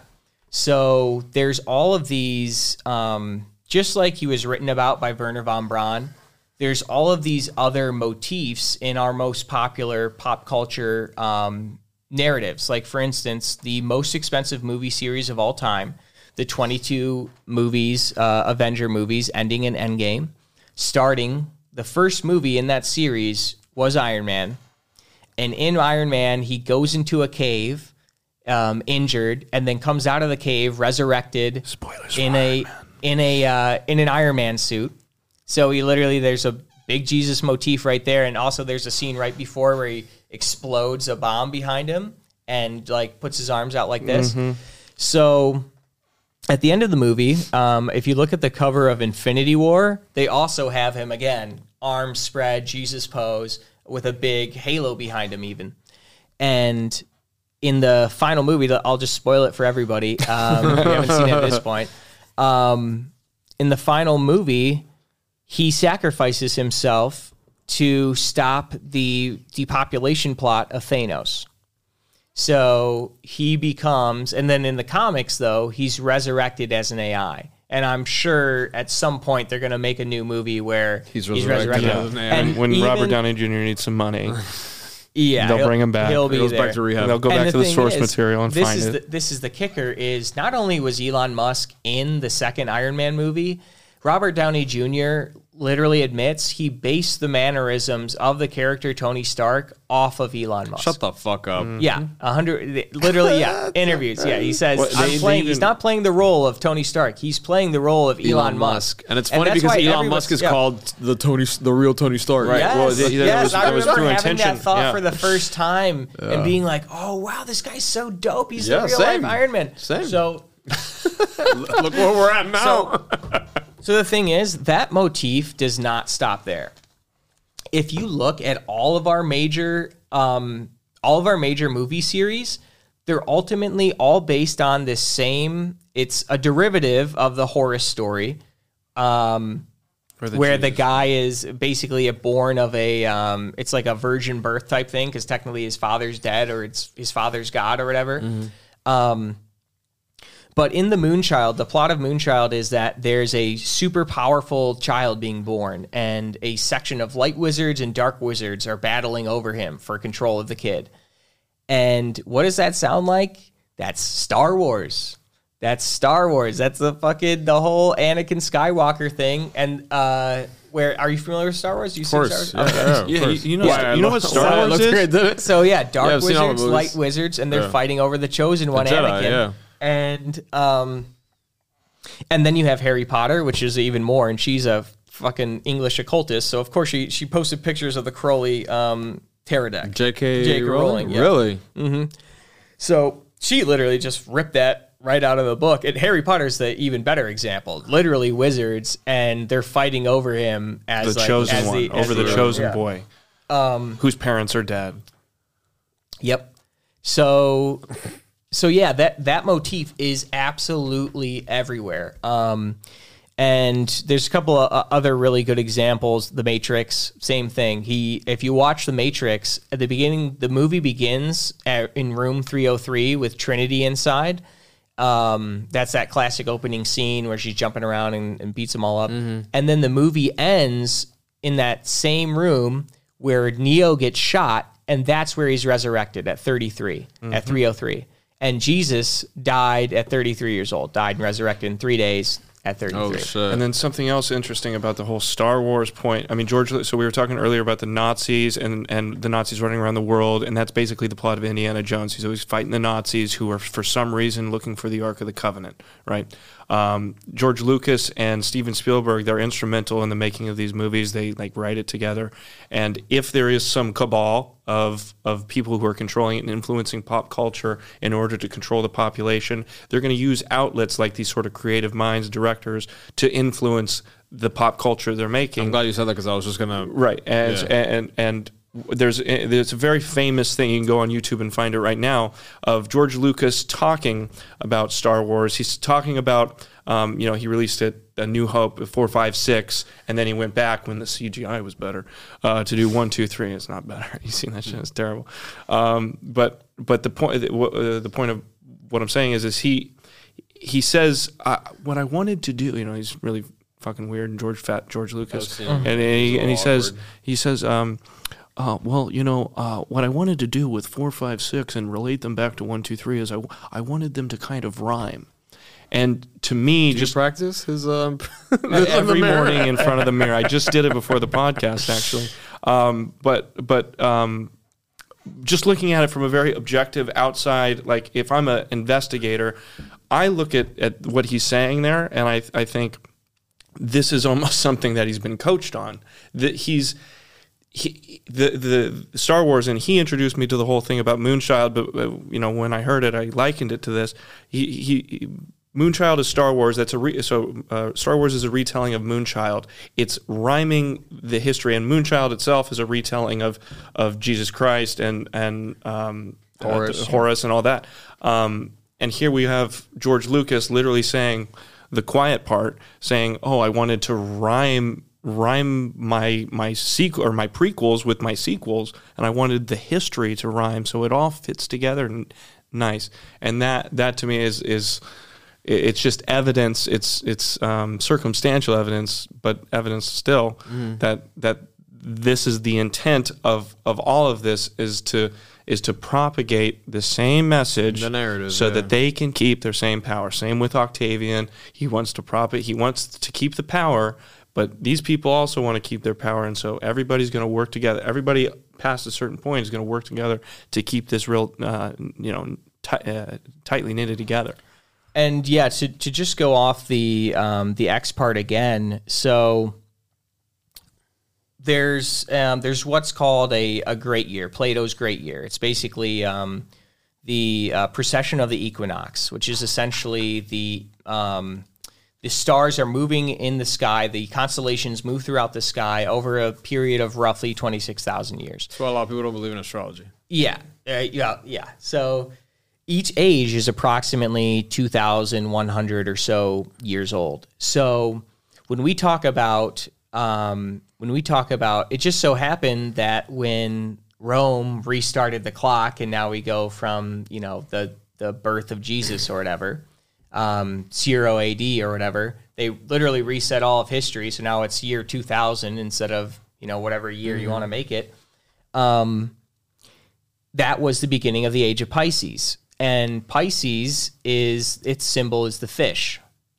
So now we're moving into we're we're on the cusp of going from the age of Pisces into the age of Aquarius. And Aquarius is some people it, it's you know referred to as the knowledge bearer or sorry the water bearer bearer, but it's also referred to as the knowledge bearer.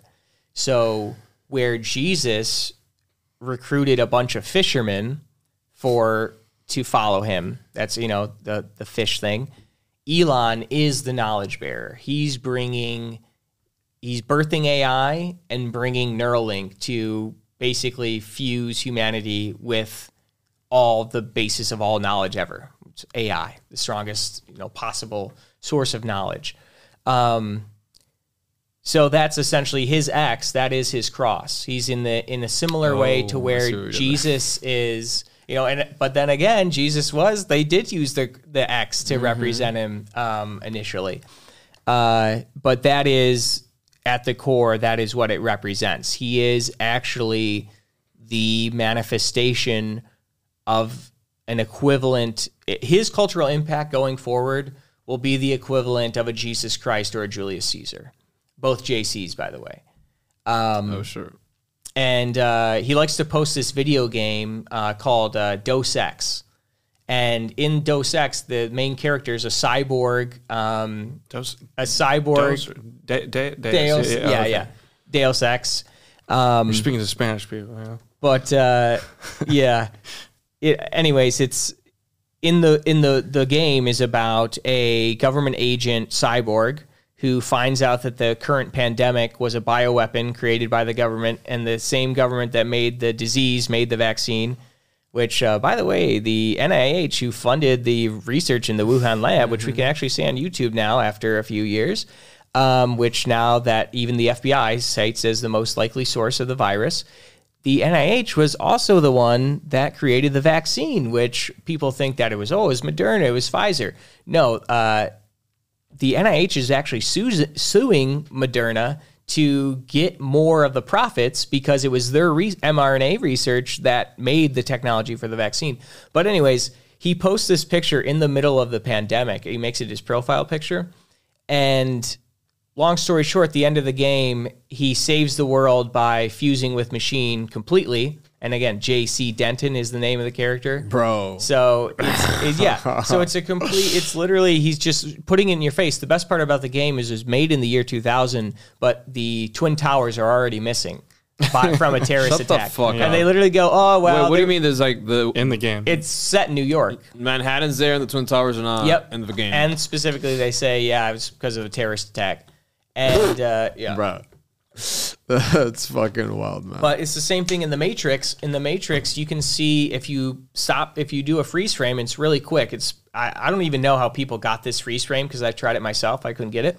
But when Neo's being interrogated at the beginning of the movie, you can zoom in on his ID, and his ID again. That movie was in 1999. His ID expires on September 11th, 2001.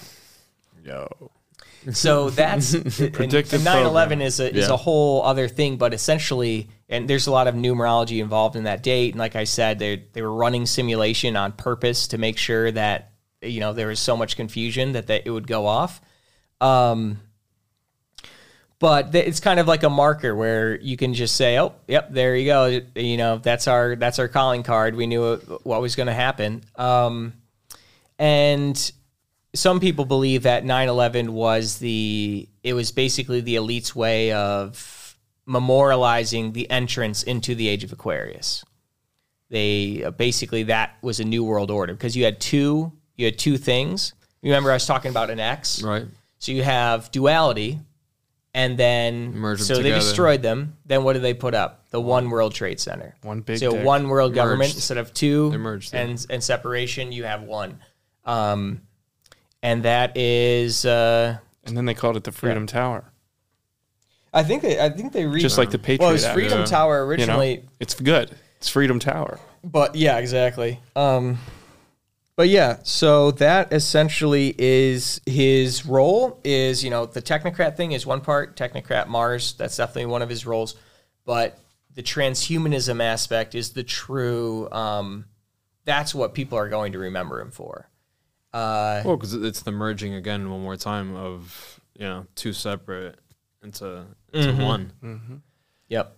A singularity. cross, Actually, that's what they call it. it. Is Yeah, a it's something- singularity. yeah, they- they do is when uh, The cross. humans. The cross. That's a Humans great way and to machines. Crossing and crossing together. yeah Mm-hmm. exchange. So to before right before we wrap up, I wanted to make that the parallel between Rome and America. So we we kind of talked earlier about how Rome had that control over its people and kind of you know uh, did wiped away anything historic that it wasn't you know in, in in its best interest.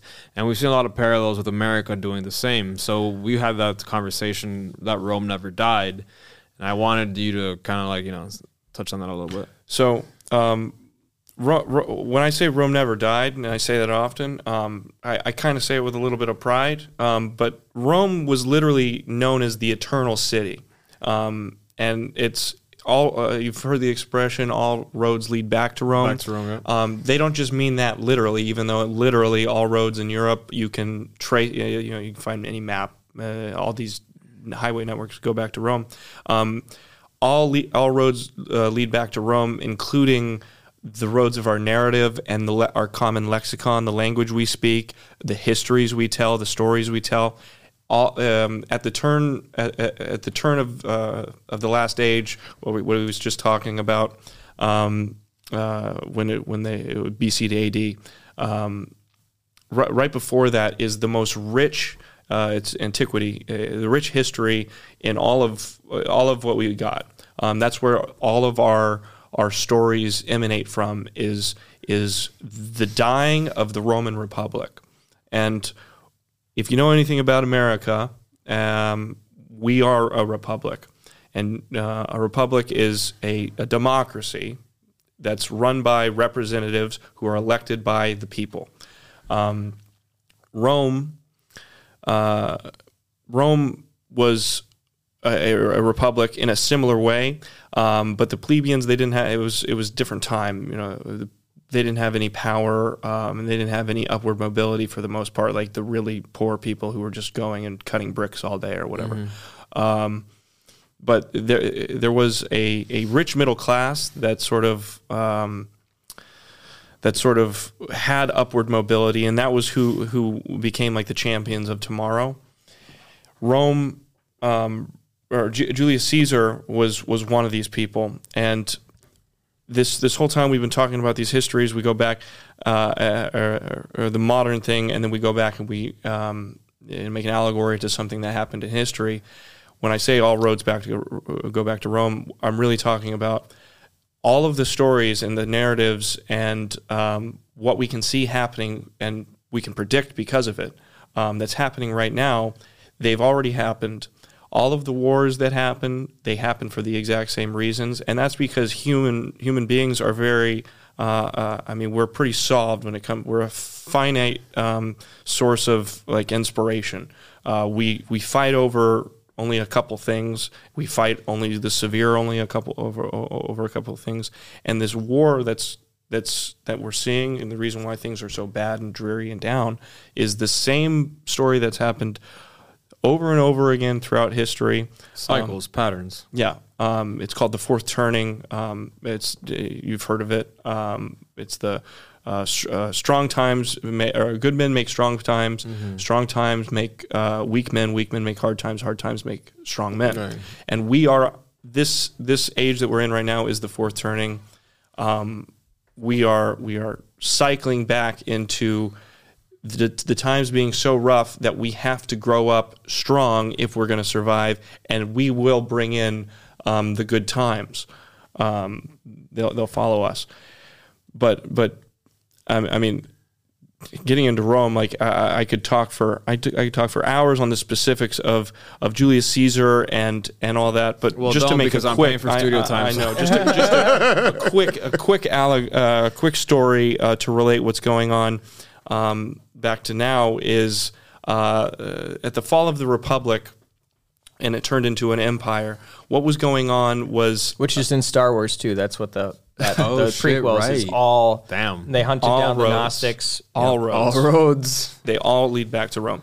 Um, and and Rome never died. Uh, we uh, even even Ro- Rome itself, by the way, it changed it changed hands a million times, but the city, the it, the power it emanated, it, it never change. Even now, the Vatican is where in Rome. Um, but uh, what we have going on right now, uh, the the dying of a republic, this happened before, like one time before in history. There was one superpower as great as the United States before in history, and that was Rome, and it was a republic, and it ran. It ran the show of the Mediterranean, which is the, the breadbasket of, of uh, early civilization. Um, when the republic dies or when a government dies, the people they become fascinated with things that are uh, I, I don't want to say occult, but but strange um, things that were not normal Taboo. during the yeah taboo uh, during the, the the good times of the republic, and they they they you know they break this frontier. So for one of the things is uh, this fascination with gender um, that that we're experiencing right now. They were experiencing the same thing at the in the death throes of the republic, and this is because people are, are desperately searching anywhere for any meaning uh, of anything. Um, but th- that's just that's just one example, and then we have like the example of the civil wars that preceded the fall of the republic, and um, the civil wars created Caesar. Caesar himself was Roman middle class. He his family was they were called the equines. The equines, if you were an equine, um, basically it meant that you were rich enough to afford a horse.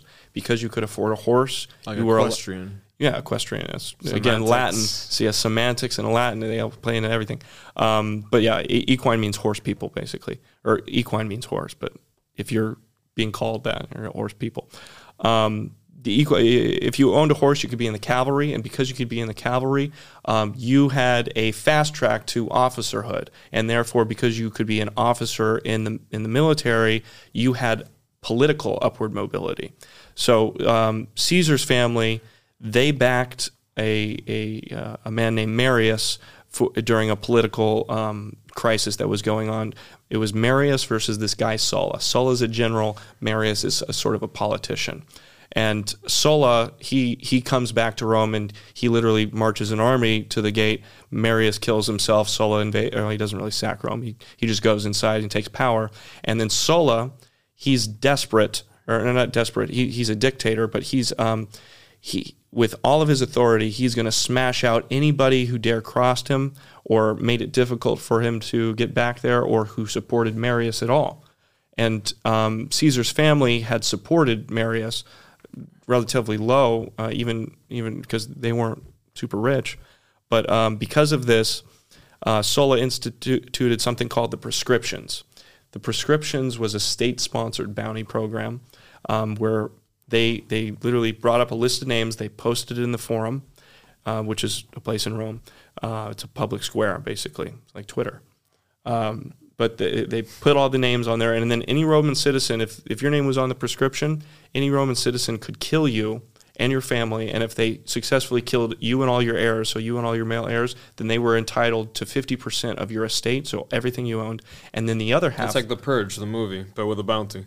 Right. Um, and uh, the other half went to the state. So this is another one of these simultaneous queen moves on the board that does two great things at once for the people in charge. What is this doing? It's eliminating all of Sulla's um, um, uh, enemies and also enriching himself. So sort of a genius move, but uh, as Sulla, you can't keep your power forever. Um, that's not the point. The point is that Caesar, Caesar's family was put on the proscriptions, and Caesar's family was murdered. Um, Caesar was put into hiding. He was 17 years old when his parents were murdered, uh, and he was put into hiding. And because of this, um, uh, he he devoted his entire life to fighting against this established elite that would just kill people. I mean, just do the most terrible thing. I mean, he's just a boy, but I mean, God, his parents have just been killed because they gave some political money to some other guy who some guy who lost.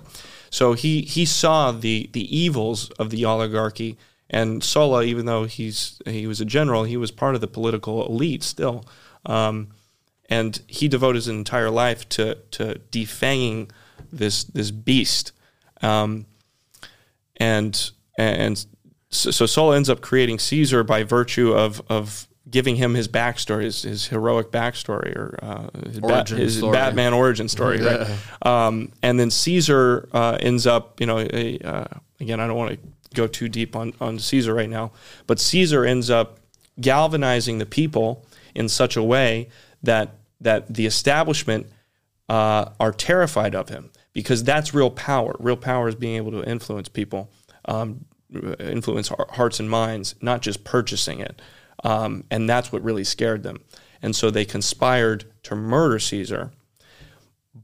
But the real point of this whole story is, is again, Caesar's a man of the people. They love him. He paid for their bread when Caesar was murdered. His he left seventy five percent of. He's the richest man ever.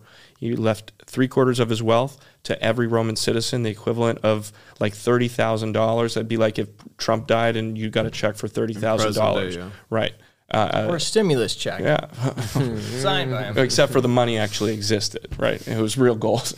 Um, but but uh, uh, Caesar was a great man, is the point, and he he he was actually beloved, so beloved that they had to kill him, conspire to kill him, so that they could keep their power. And then the empire fell after because now it's chaos. People want love this guy, and and he dies, and uh, there's so much political un- turmoil and unrest that the, there's a civil war that cracks the republic in half and brings in this new age of governance, empire, which is just real authoritarian shit.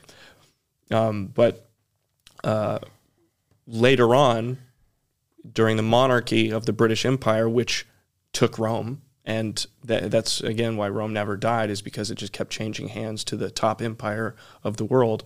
Um, uh, William Shakespeare writes the play Julius Caesar. And Julius Caesar, the play, is obviously based off of the real history that happened. But he writes Caesar, and again, um, really quickly, William Shakespeare was funded by the British Crown. The Globe, his famous theater that you read about in high school, was uh, uh, built by the, the Crown's money. And he just so happened to write um, this play, Julius Caesar, which is a, a retelling of history that paints Caesar as a tyrant, paints Caesar as the bad guy. And this is probably how you learned about Caesar in school: is that he was he was a tyrant and he was power hungry and nobody liked him and he did terrible atrocities. None of that is true. That's all stemmed from a William Shakespeare play, which is not fact. But it's a convenient narrative for the the um, great power at the time of the monarchy, the people who control you, to to put out this story about somebody who should be a real hero for you, somebody who came from the middle class, who just with his own wherewithal and intuition and wit um, beat them all at their own game. Um, and it's just convenient that he's misremembered in such a way. Yeah, I'll just add something real quick. That um, that era is really interesting when Shakespeare was making his when he was writing his plays. One, um, because at the same time that his plays, Shakespeare, um, English was a was a new language and it was pretty nebulous. There was you know it was a there was a combination of a bunch of different languages. So there was no grammar, there was no um, Webster's There was no dictionary, there's no like set spelling. So for a long time, people would use Shakespeare to spell check and grammar check in English. So in a way, Shakespeare wrote in, and he made, you know, people always talk about how he makes up, he made like a hundred words or whatever. Um, at the same time, under the same king, um, King James, they translated the Bible from Latin to this new English. Um, and there's evidence that the same people that wrote Shakespeare also um, wrote some of the first editions of the Bible. And mainly it's, it's Francis Bacon, um, the Rosicrucians. Basically, they, um, in the same way that we have Hollywood, we were talking about um, Hollywood does have some actors like George Lucas that they put in front of everybody, but really the scripts are coming from a from a whole group um, that's you know uh, that I mean Ho- Authoritative from Hollywood is some full other- of occultists. yeah. Hollywood to is, is literally yeah, the type of wood that they made um, wands out of. The druids of of um, of Britain made their It's so- wands out of. And actually, we get our Is first that what it's called? Hollywood? Hollywood. Yeah, that's what you They- make wands the, out the of. The Illuminati, they love to put th- these. I think these inferences and these these little jokes. I mean, it's funny to me or uh, to anybody, but uh, uh, Oh, yeah, it's in they, your face. They, they do this intentionally, Yeah. and I think my theory of why they do all this is is so that they can be remembered. Because like like we, we get to remember Julius Caesar, we get to know the real history, Mm-hmm. or at least we hope we do. Um, we get to know the history of all these historical figures. But if a lot of these guys were doing what they were doing at the time, and we knew about, or they uh, people knew about it, they wouldn't be popular. Everybody Yeah. would hate them. So um, I think that the, these these sort of remembrances and these callbacks, I think partly it's very petty and, and egotistical on the people who are, you know, the Rockefellers or whoever who's running the show, so that they can be remembered 500 years from now as like, oh yeah, the what Rockefeller are we on now? Henry the Third or Uh, I don't even know if there, there's a prominent one right now. There's But definitely John D. Rockefeller III was he died at 101 years old after Mm-hmm. rumored to be multiple heart transplants. whatever Rockefeller want we're on. Um, he wants to be remembered as the Rockefeller that that really you know did did this in his time. You know, like it, it- it's all ego. It's all it's all very simple human tendency. They're humans. They're not chaos. little- I mean, they, little they are Easter chaos magicians, but they're not anything special. Little Easter eggs. Um, yeah.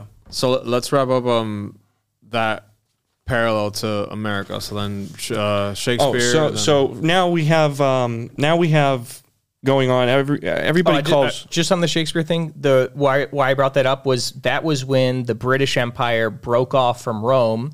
Um, it was just a it was just um, it was very recent from where they broke off. Henry VIII broke off from the Roman Catholic Church. So they had established their own church. They established their own language, their own culture, and that's why they wanted to paint Caesar as bad. That way, it would take away where th- where does Rome source its authority is from Julius Caesar. They kept Jesus Christ, but they got rid of the Julius Caesar part. the other JC. yeah,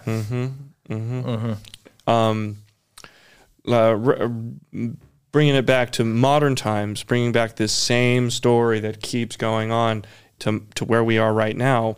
Um, a lot of people have this idea of Trump that Trump is is Caesar, and I I don't think Trump is Caesar at all. It doesn't make sense in the timeline. I think that it's like a sort of a really low hanging fruit to call Trump Caesar uh, because Trump is like liked by the people. I guess is is the Populist. yeah, he's a pop, and that's what Caesar was. All of his, um, all of his policies are popular. He did uh, public works projects. He did feeding the people. You know, this is like an actual, like solid guy.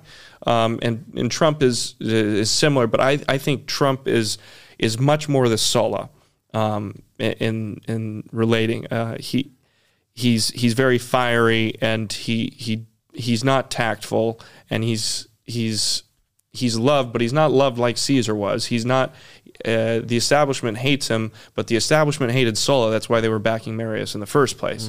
But they had to sort of accept it because he brought an army to their gates. Um, Sulla, uh, uh, Trump, Trump is like Sulla because tr- what Trump has done in his influence, whether good or bad, again, Sulla, Sulla made Caesar. I think Trump is making the American Caesar, um, and just just by through the osmosis of the chaos that's going on of this this this civil war that nobody wants to really talk about. It's always oh hey, there's going to be another civil war. Now we we're fighting one right now. It's just we don't fight the same as we did in World War II That's a good point. the civil war that's going on right now is absolutely creating the American Caesar, and there will be somebody that is going to galvanize the people to to completely uh, cut the uh, cut the oligarchy to shreds, or sh- be able to shred them so much so that they have to kill him.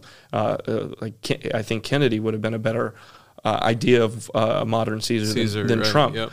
Um, but my, my point is, is just historically through the, this, the cycles, it all aligns that it, within these next 30 years, there, there will be, there will be the, uh, JC. strong man made strong, uh, uh, strong made, uh, strong man made strong by the weak times that we're in now.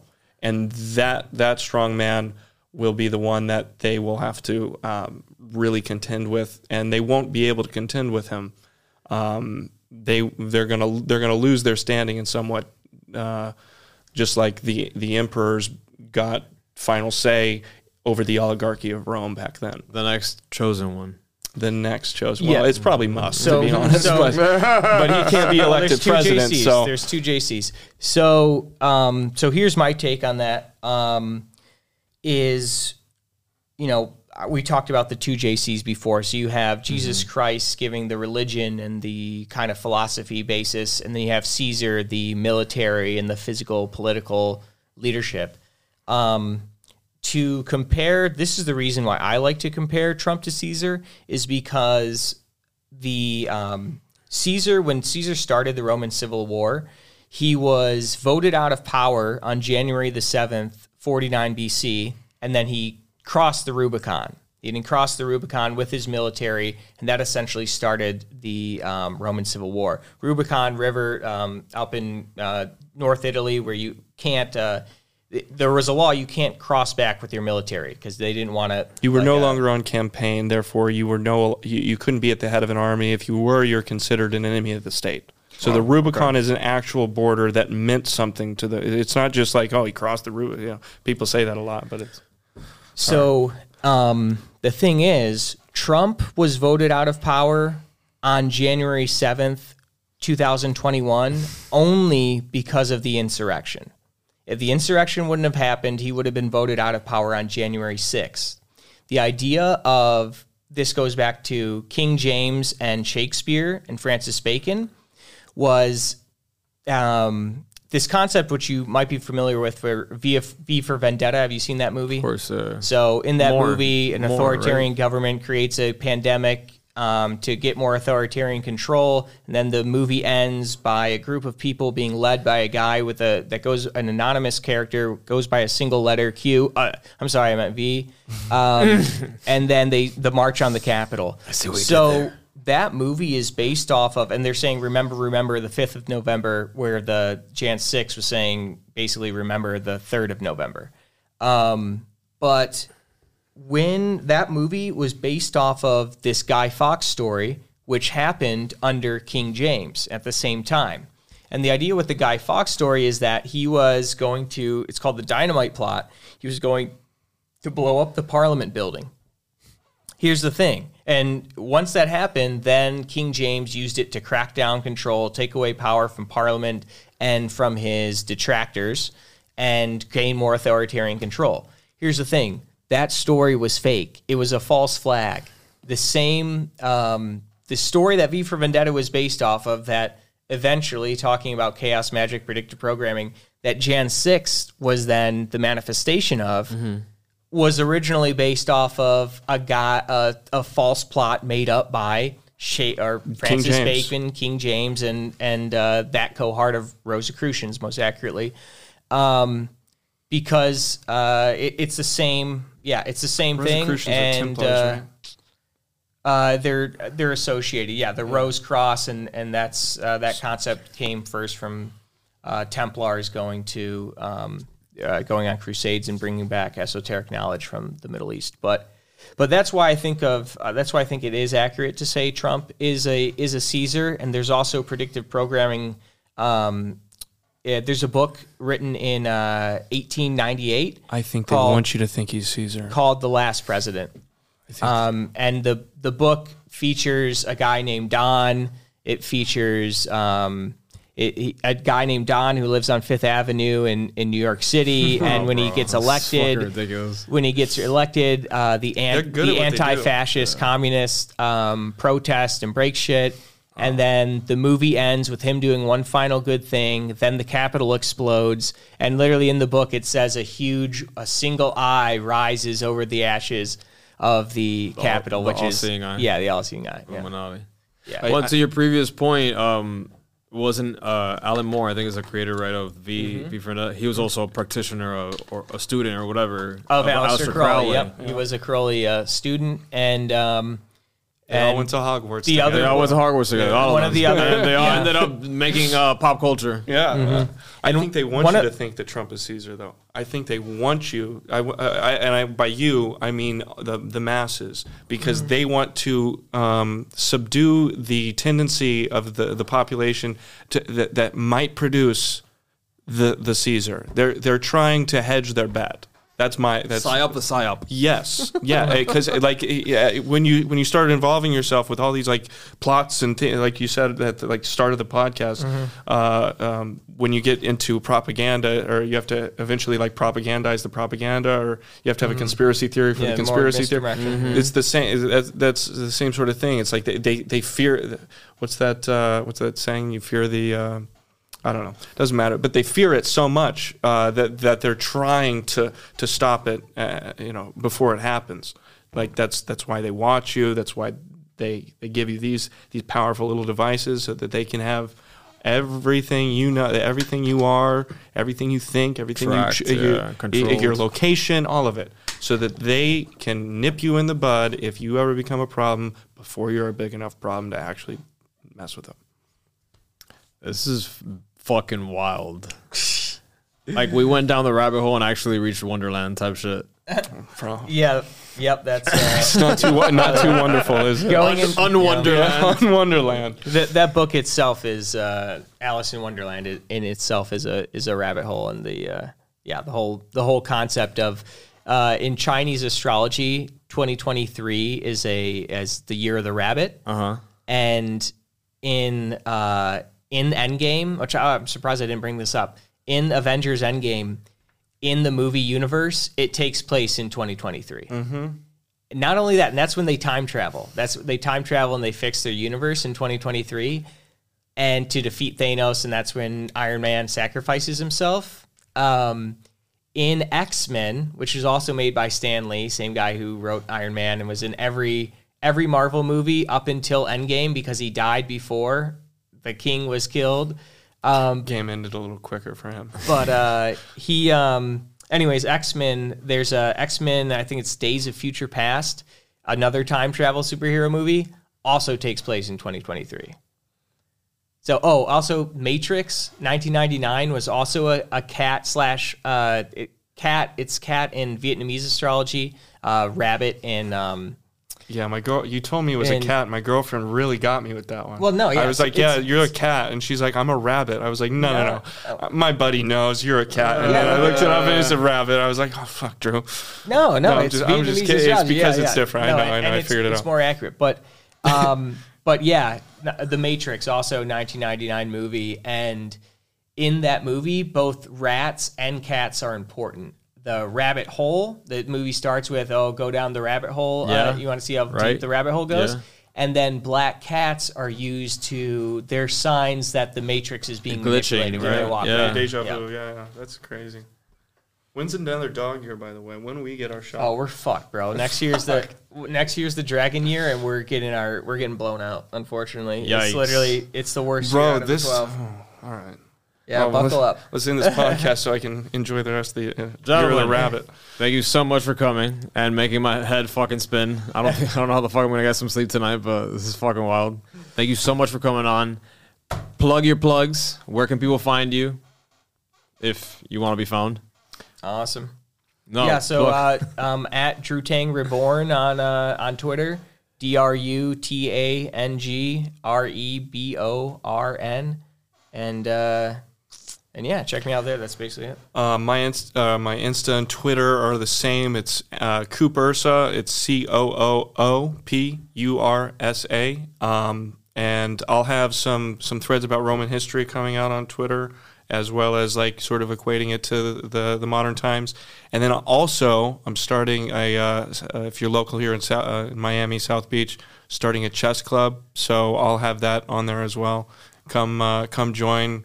It'll be uh, cool if you're beginner, intermediate, but uh, you got to learn how, what they're doing. You got to see what's going on so that you can make the best moves for yourself and navigate this crazy chaos magic that we all have to live under. Shameless plug. I love it. Thank you all for tuning in. as always, uh, as I said earlier, please like, subscribe, share, comment, do all the things, and maybe you'll catch us next year in the Year of the Dragon if we all survive Yeah. to uh, make a part two to all this. Thank you for having me. Of fun. course. Awesome. Have you guys a good day. Y no se metan con nadie para ganarse las metas. Let's go. That was good. All right. Um, if you guys could look at this camera here and do a drop for your show. So what that means is maybe bring up one thing that you talked about in the show, and then just like entice uh, his audience. Yeah, just like, hey, I'm Dru. Hey, I'm Cooper. Um, if Oh. you want to whatever, tune into it, what else I have to say. Got it. All right, I'll count you in. Five, four, three, two. Hey, I'm Dru, and uh, yeah, we're we're uh, talking about some wild concepts today. Uh, why Elon Musk renamed Twitter X, and uh, what his uh, ultimate uh, goals are. At the same time, sorry. Oh, uh, hey, uh, let's not let's do it that again. All right, Okay. my bad. I'm sorry. Cooper and Yeah, no. You can. Um, I got you gotcha. can start because I already has it have his. Oh. I'll just cut. Oh, okay, cool, cool. yeah. I thought I thought you were gonna do. no, no, se- I thought they were separate. I'm sorry. Five, four, three, two. How we doing? I'm Cooper. Thanks for. Uh, how we doing? I'm Cooper. Tune into what Josue has to say. We're being magically magically chaotic, uh, talking about conspiracies from 2000 all the way back to when time began.